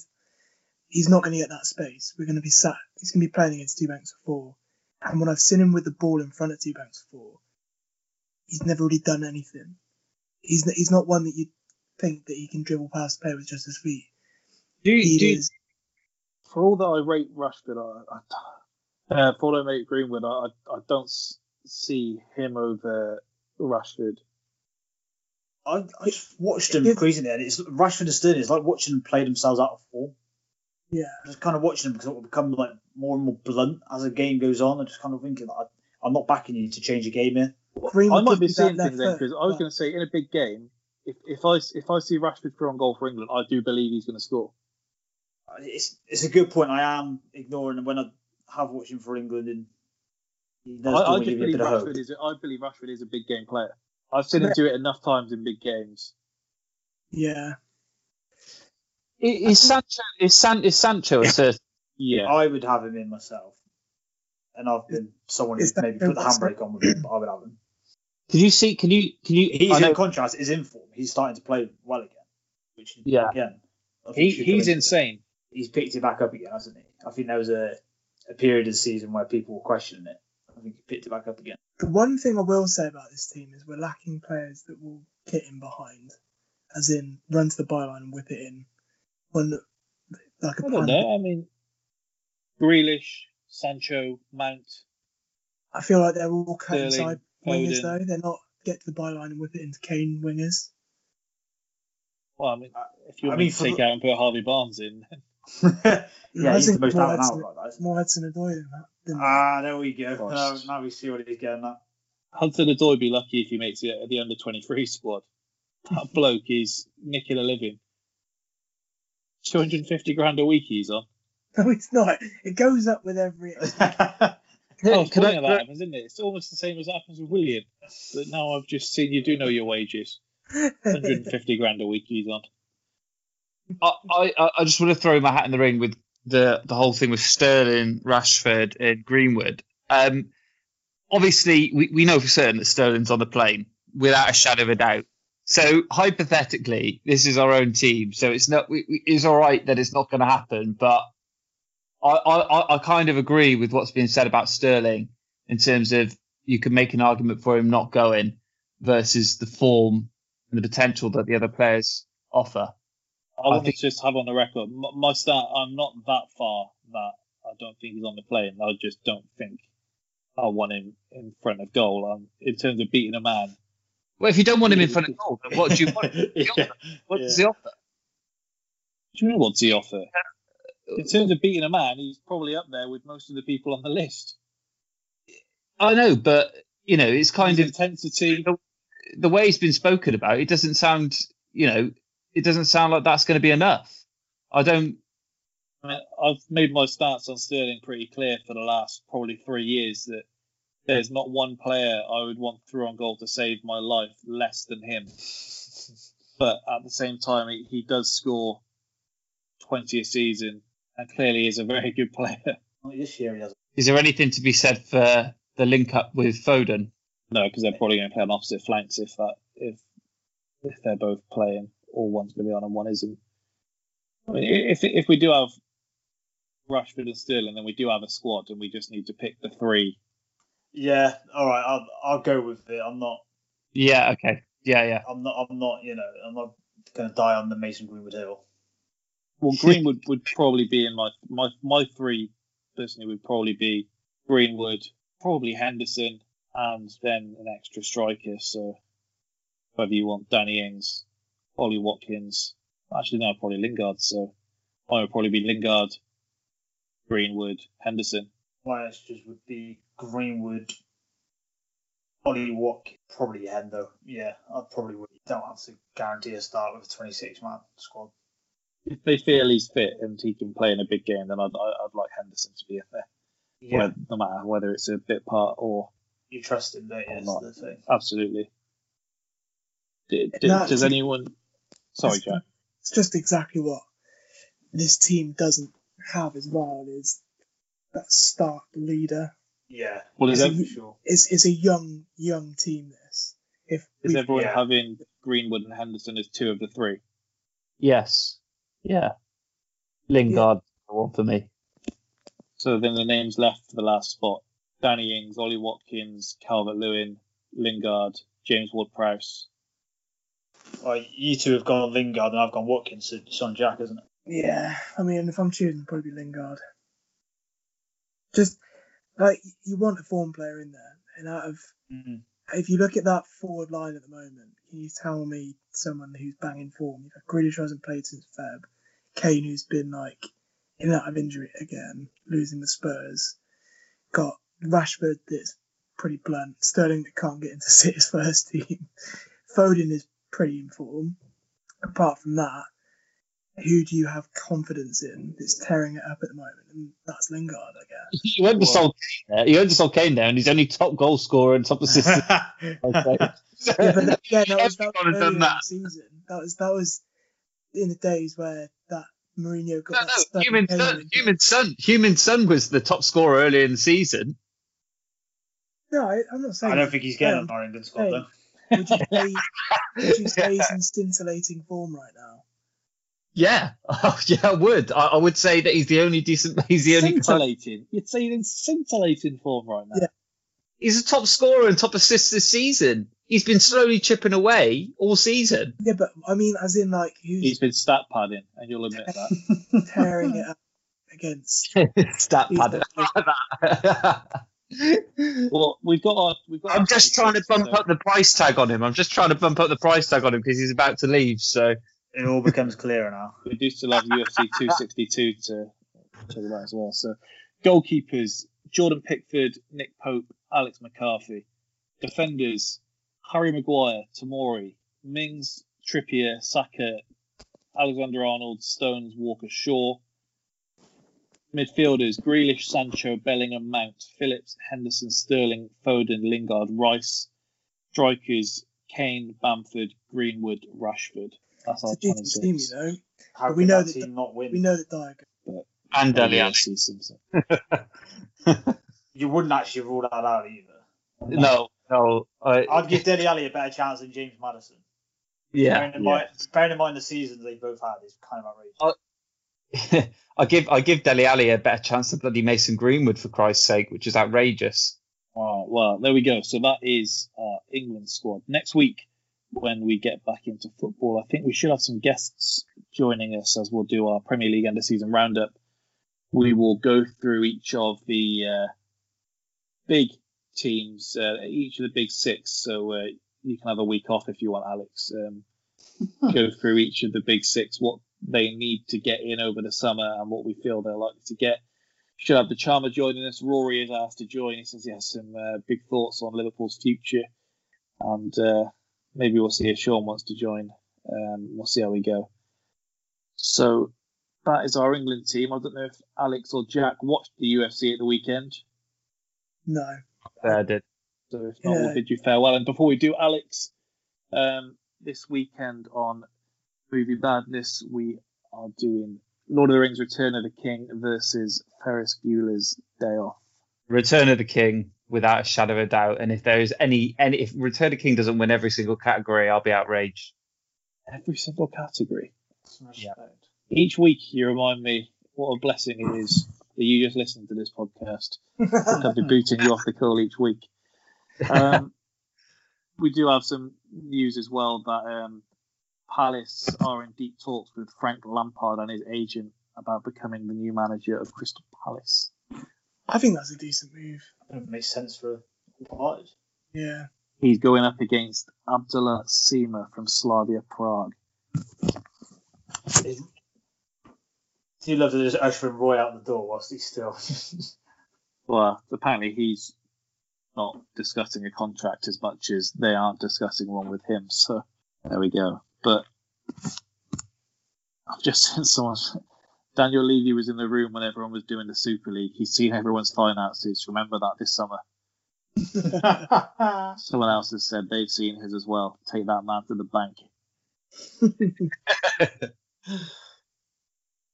there we go. We'll uh, bid you farewell, chaps. And, Yeah. Uh, Yeah, boys. Cheers.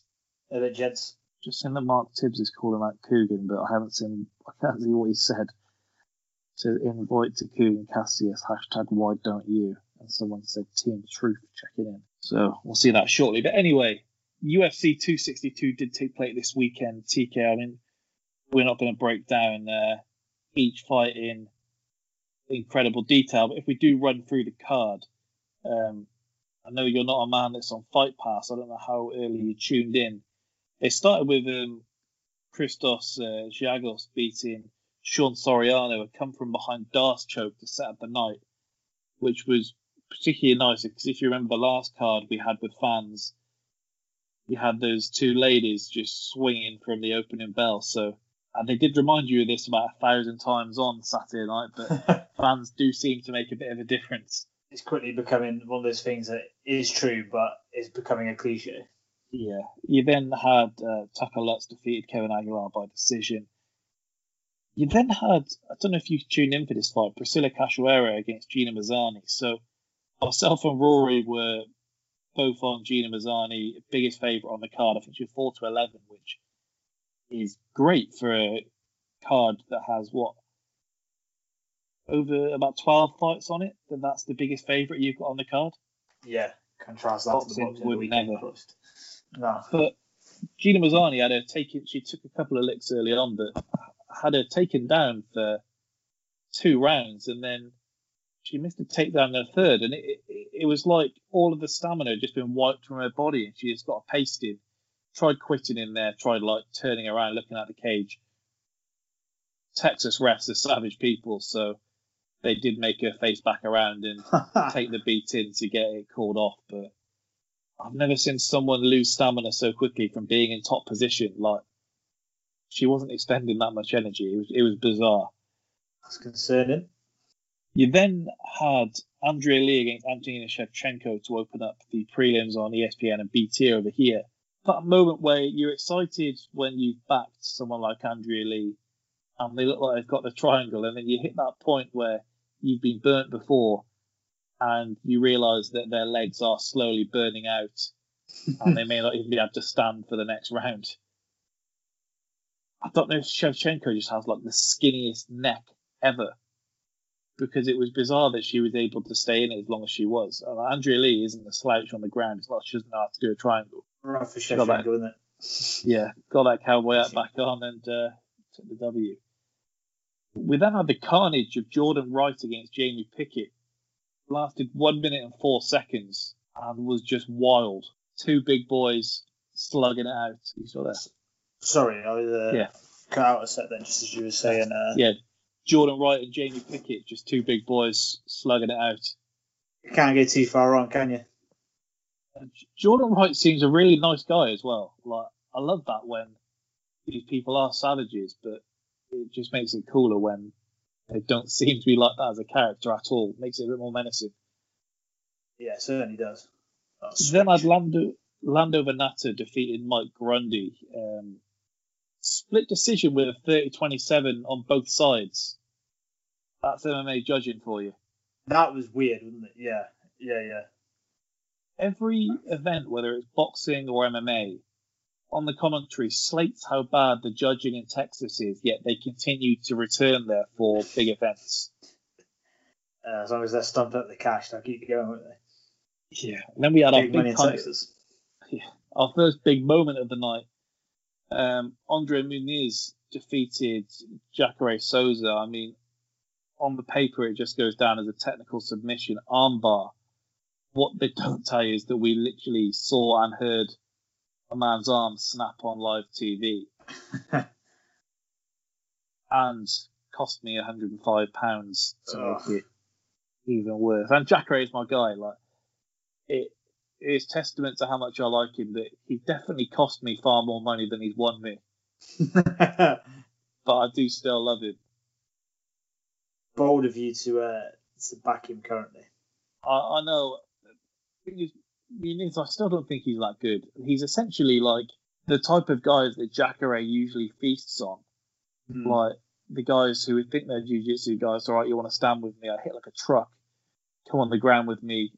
I'm better than you will be. So let's go down there too. But quite pan out their way. I think as they always say, Father Time waits for no man, and Jacare is every bit closer to 50 now. I think. I think it was about 45 or something like that. That man doesn't need to be fighting anymore. Thought he's only early forties, but yeah, regardless, he he he looks like he's done, doesn't he? I don't know if they mentioned that on commentary because I've seen the story before. That's not the first time he's broken his arm. He actually broke it in a jiu-jitsu tournament, tucked it into his waistband, and carried on and won the match. So that man is That's just a bad savage. match. We then had slightly underwhelming main card, but it, it, it was bookended very nicely. Hmm. Edson Barboza against Shane Burgos was every bit the fight we hoped it would be. Uh, and then some, wasn't it? Yeah. One of the freakiest finishes I've, I've ever seen. Honestly, just I still can't get my head around it now. I thought I thought he was dead. The way he went down, that was weird. Yeah, not delay. I mean, I mean, we've seen delayed reaction, but that was. Yeah, I've never seen anything like it. I, I tweeted at the time that essentially Burgos had gone out and it was like his game plan was essentially I'm going to knock you out before my legs don't work anymore. And it was quite a conscious battle in the fact that he was prepared to take the leg kick to land his right hand. Yeah. Jacare was, uh, not Jacare, um, Barboza was prepared to take the right hand to land his leg kick. And in the end, they both kind of cancelled each other out and they both essentially thought, I've got to bring something else to the table. Um, Burgos came with his body work, which is really nice and it always sounds name name dropping, which it is to be fair. But the, the reason I, I contacted Shane Burgos to interview him the first time was because the first time I saw him, I just loved his body work, and I, I, I couldn't believe, and I still can't believe that it's not more effective in MMA because you've got these tiny gloves, and you see the way grown men crumble at body shot in boxing. But surely it's so much worse when you've got less padding. You can be more precise in the area that you're digging into. But I, I was just seeing him land to the head, and every time the guys would cover up, he was just ripping these vicious body shots. I've just been a fan from then onwards, so to see him carry that on up. The thing with Shane Burgos, if he loses, he's going to lose in an entertaining fight. And Yeah, he he's never in a bad that, one, is he? Showed that again, yeah. That that Tiger Schulman gym, uh, the guys that you see from there, we got Rob Fontin against Cody Garbrandt next week. Um, Mm. Had Jimmy Rivera there as well, who's just had the fight with Pedro Munhoz. These guys are tough as anything. Like they're going to bite down on their mouthpiece, or if they lose the mouthpiece, then even that's not an issue for them. They're they're going to dog it out. And we've said before that it's not quite as as simple as winning and losing. Like there are ways to lose. And Shane Burgos, your stock doesn't go down at all for losing a fight like that. No, exactly. He's, he's only built helped build the name in a way, hasn't he? Which again, I know we spoke about before. Is the beauty of the UFC is that you can put Yeah. yourself out there like that, and you know your next one will be another bigger one, rather than you know everyone just says you're garbage now because you lost.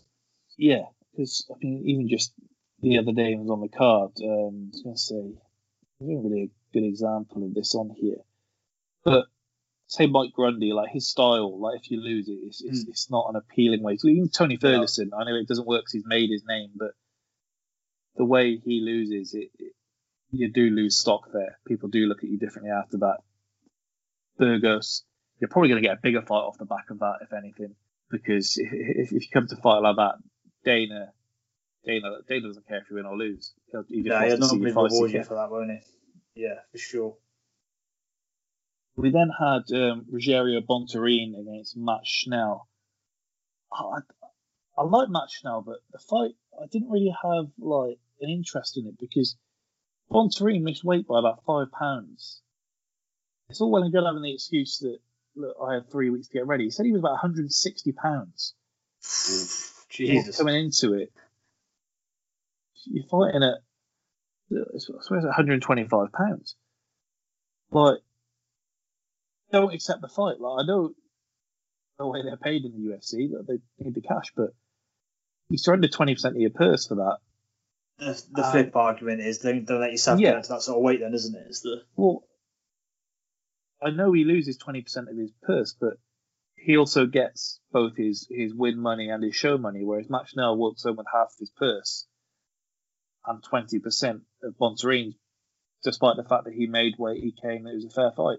I always think with this as well. It doesn't it doesn't punish you in by way of your next opportunity either. So you can miss weight, No. get whatever result, and then you still get an opportunity after it, where you know maybe the guy you've beat when you've missed weight maybe won't. So He did the one that's the worst as well, where you miss weight and then you, you don't you don't use the hour.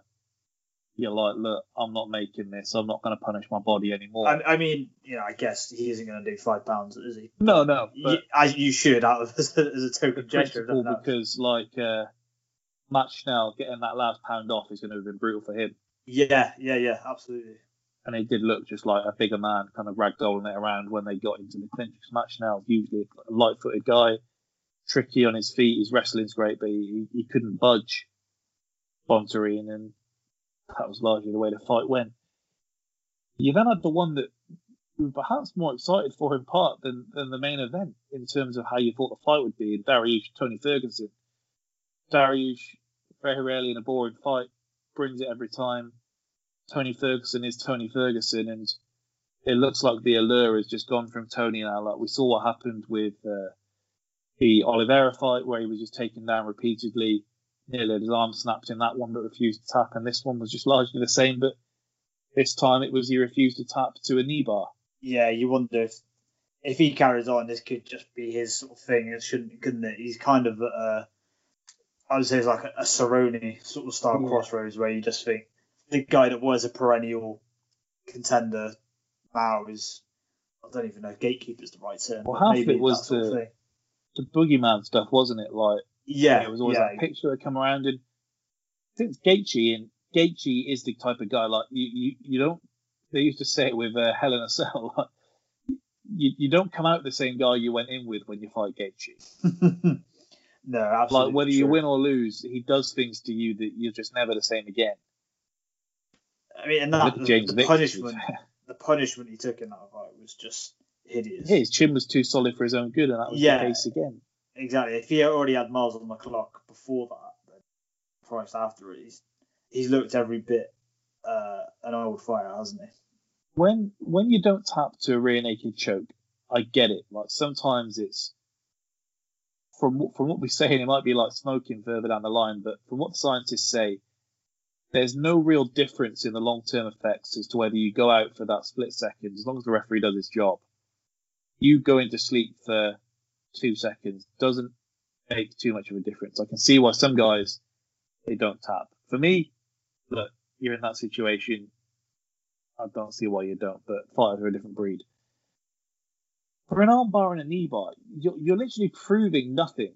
A knee bar in there, because Dariush said he heard everything pop, and that was summed up by the fact that Tony couldn't put any weight on it after.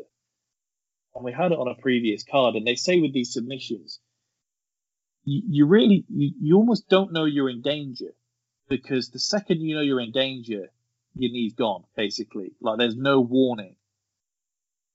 And to see the amount Ferguson was wincing, that was bad. that he didn't gain anything. He, he couldn't have any advantage later into the fight because he couldn't strike. It, it, it was just pointless. And so Yeah. he loses 30 27, 30 27, 30 20. Yeah, and you know, ruined your knee. Yeah, he'll be out if he wants to fight again for at least another six months now. And he had, remember, he had issues with his knee before the Gaethje fight. 'cause the, thing was, is Gaethje just going to batter it? yeah, yeah, exactly, wasn't it? It was he had had he had surgery at that point? I think he Yeah, yeah, Yeah, so- because he his way of coming back was like still kicking a tree and things like that. Yeah, which as much as there uh, as a cool story and stuff to tell, Yeah. don't imagine it's probably too good Yeah. for you. And then finally in the main event, for what felt like a bigger fight than I thought it would, despite it being for the title, we had Charles Oliveira against Michael Chandler. Charles Oliveira, he eventually becomes the uh, record holder now of the most fights in the UFC before winning the belt. Charles Oliveira, um, Michael Chandler, second fight in the UFC, comes in, smokes down Hooker, and he gets this opportunity. It was a wild five minutes and 19 seconds. It really was, wasn't it? Yeah, You had everything that you could want to have seen in there. You saw Chandler having to defend on the ground with Oliveira. You saw how Oliveira would cope with the striking of Chandler, and you saw a back and forth. Like that was literally everything that we hoped we'd see. Yeah, yeah, absolutely. It was sort of uh, as promised. It was, it was given what we were what we were sold, wasn't it? I, I mean, when Chandler got up from being on the ground and then in turn had him hurt, Yeah. I think I thought it was, and there's been a lot made, hasn't there, of Oliveira having some quitting him. Yeah. Um, I think we probably thought right, Chandler's gonna wipe him out, and then you know that's two huge wins for his first two wins. But uh, what a turnaround! I was so convinced on Chandler going into this. Like I- couldn't I believe the odds when I saw them. Chandler's style should be the perfect uh, clash with Oliveira. Yeah, of yeah. like he can wrestle, so he's got the anti-wrestler style there. Often, if you can put a guy like Oliveira on his back, then that's supposed to be different. Where I know he's dangerous there, but he's more of a top game kind of guy. And I didn't think And he he'd hits wipe like him out truck. like he. Yeah, I didn't think he'd quite wipe him out like that. I No. if anyone was if anyone was going to get ironed out, it was going to be the other way around. I know Chandler's been in the wars, um, but still, we don't look at Oliveira as a guy that can really punch. And No. Uh, I've I've warmed to him since. Part of my thinking was that for all that was being made of the Oliveira run that he was on, he fought a lot of cans in that time. Like he was facing guys that they were essentially like, that we can't get anything for him. So they would pick guys that can't wrestle, so he would get this record of the most submissions. Some of these guys he's facing were a disgrace. He he, he would try not to knock them out so he could sub them instead. Yeah. Then he got the win against Tony, and then he gets the win here. He clearly is legit. I, I still think he's a guy that everyone in the division is going to go in with believing that they can win. It's not like going in with Khabib where you're like, how the hell do I beat this guy? The, blueprint is pretty much there. Get in his face, pressure him, and land your big right hand. It's just not I quite mean- as simple as that. I don't know if I'm being overly cynical. I don't think it was a good win for the UFC. Think had- fuming. I think had Chandler wiped him out in that first round, whoever comes through Poirier McGregor, you've got you know a monster fight with Chandler on the on the line. Yeah. Well, I don't think, or even you know, there's been a lot of people have been plugging Chandler, Khabib. Obviously, we know Khabib's retired, whatever, but Yeah. you can kind of fuel a story there at least that oh, he would have been the guy that would have caused him problems, whatever. And we'll never know, of course, but you can build that now. It's yeah for Oliveira. It's, I don't know. I just don't think he's a desirable champ for him, and I do think he he opens Take- up the Brazil market. Like they've got, they can do a Mm, card yeah. now with Nunes, Figueiredo, and uh, Oliveira on the card. I'm not sure he was needed for that, by the way. But No, but Oliveira it doesn't, might be it doesn't hurt, head- does it? Oliveira might be the headliner on a card with that now. Yeah, yeah, yeah. You're gonna have a great dance partner in that division, aren't you? So Vegas have released the odds, and he's an underdog in a fight with uh, McGregor, Poirier, and Gaethje. This is the part of what I was because I said to you guys in the chat, didn't I? That I just I thought if McGregor got through Poirier, I don't see that he's going to go in with these guys. I, especially Oliveira, just because I just I could see them making that. I don't think they could make it fast enough. my, my thing would be, is it not just that people are gonna, you know, the quote unquote casual audience that tunes into McGregor fight won't realise how good Oliveira is. So it's kind of if he wipes him out, great. But we didn't know this guy, and if he gets beat by him, it's another loss for Conor, and you lose another more of that, that bit of allure that he's got. The thing is though, the the alternatives for Conor is the guys he's talking trash to.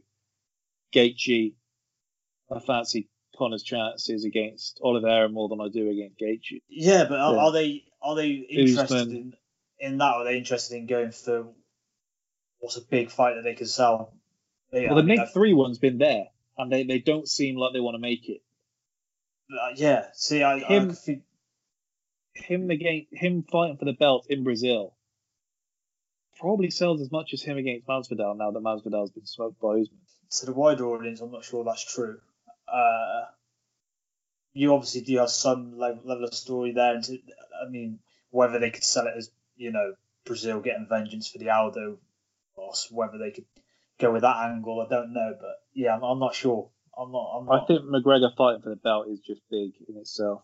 Oh, I mean, I mean, look, we've said before. He, he, I was about to say McGregor could fight a guy down the street. I mean, he did try and fight a guy in a Yeah. pub.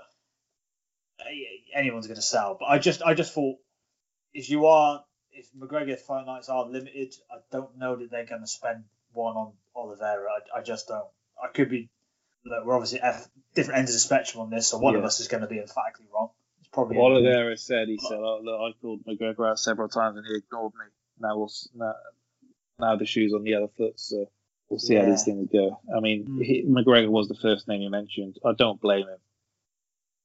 Everyone sees McGregor as a winnable fight now, and he's also the most financially rewarding fight. So He's the perfect fight, isn't he? Yeah, yeah, exactly. he'll get you some money. So Exactly. there we go. We've got Josh Taylor back this weekend for the undisputed belt. We've got Cody Garbrandt back facing Rob Font this weekend, and we've got the final day of the Premier League season. So busy weekend all in all. What more could we want? Exactly. But I think that should do us for about today. That's two hours fifteen minutes, so plenty there. So thanks again for listening to another edition of the Spitballing Pod. We'll be back next week. Goodbye.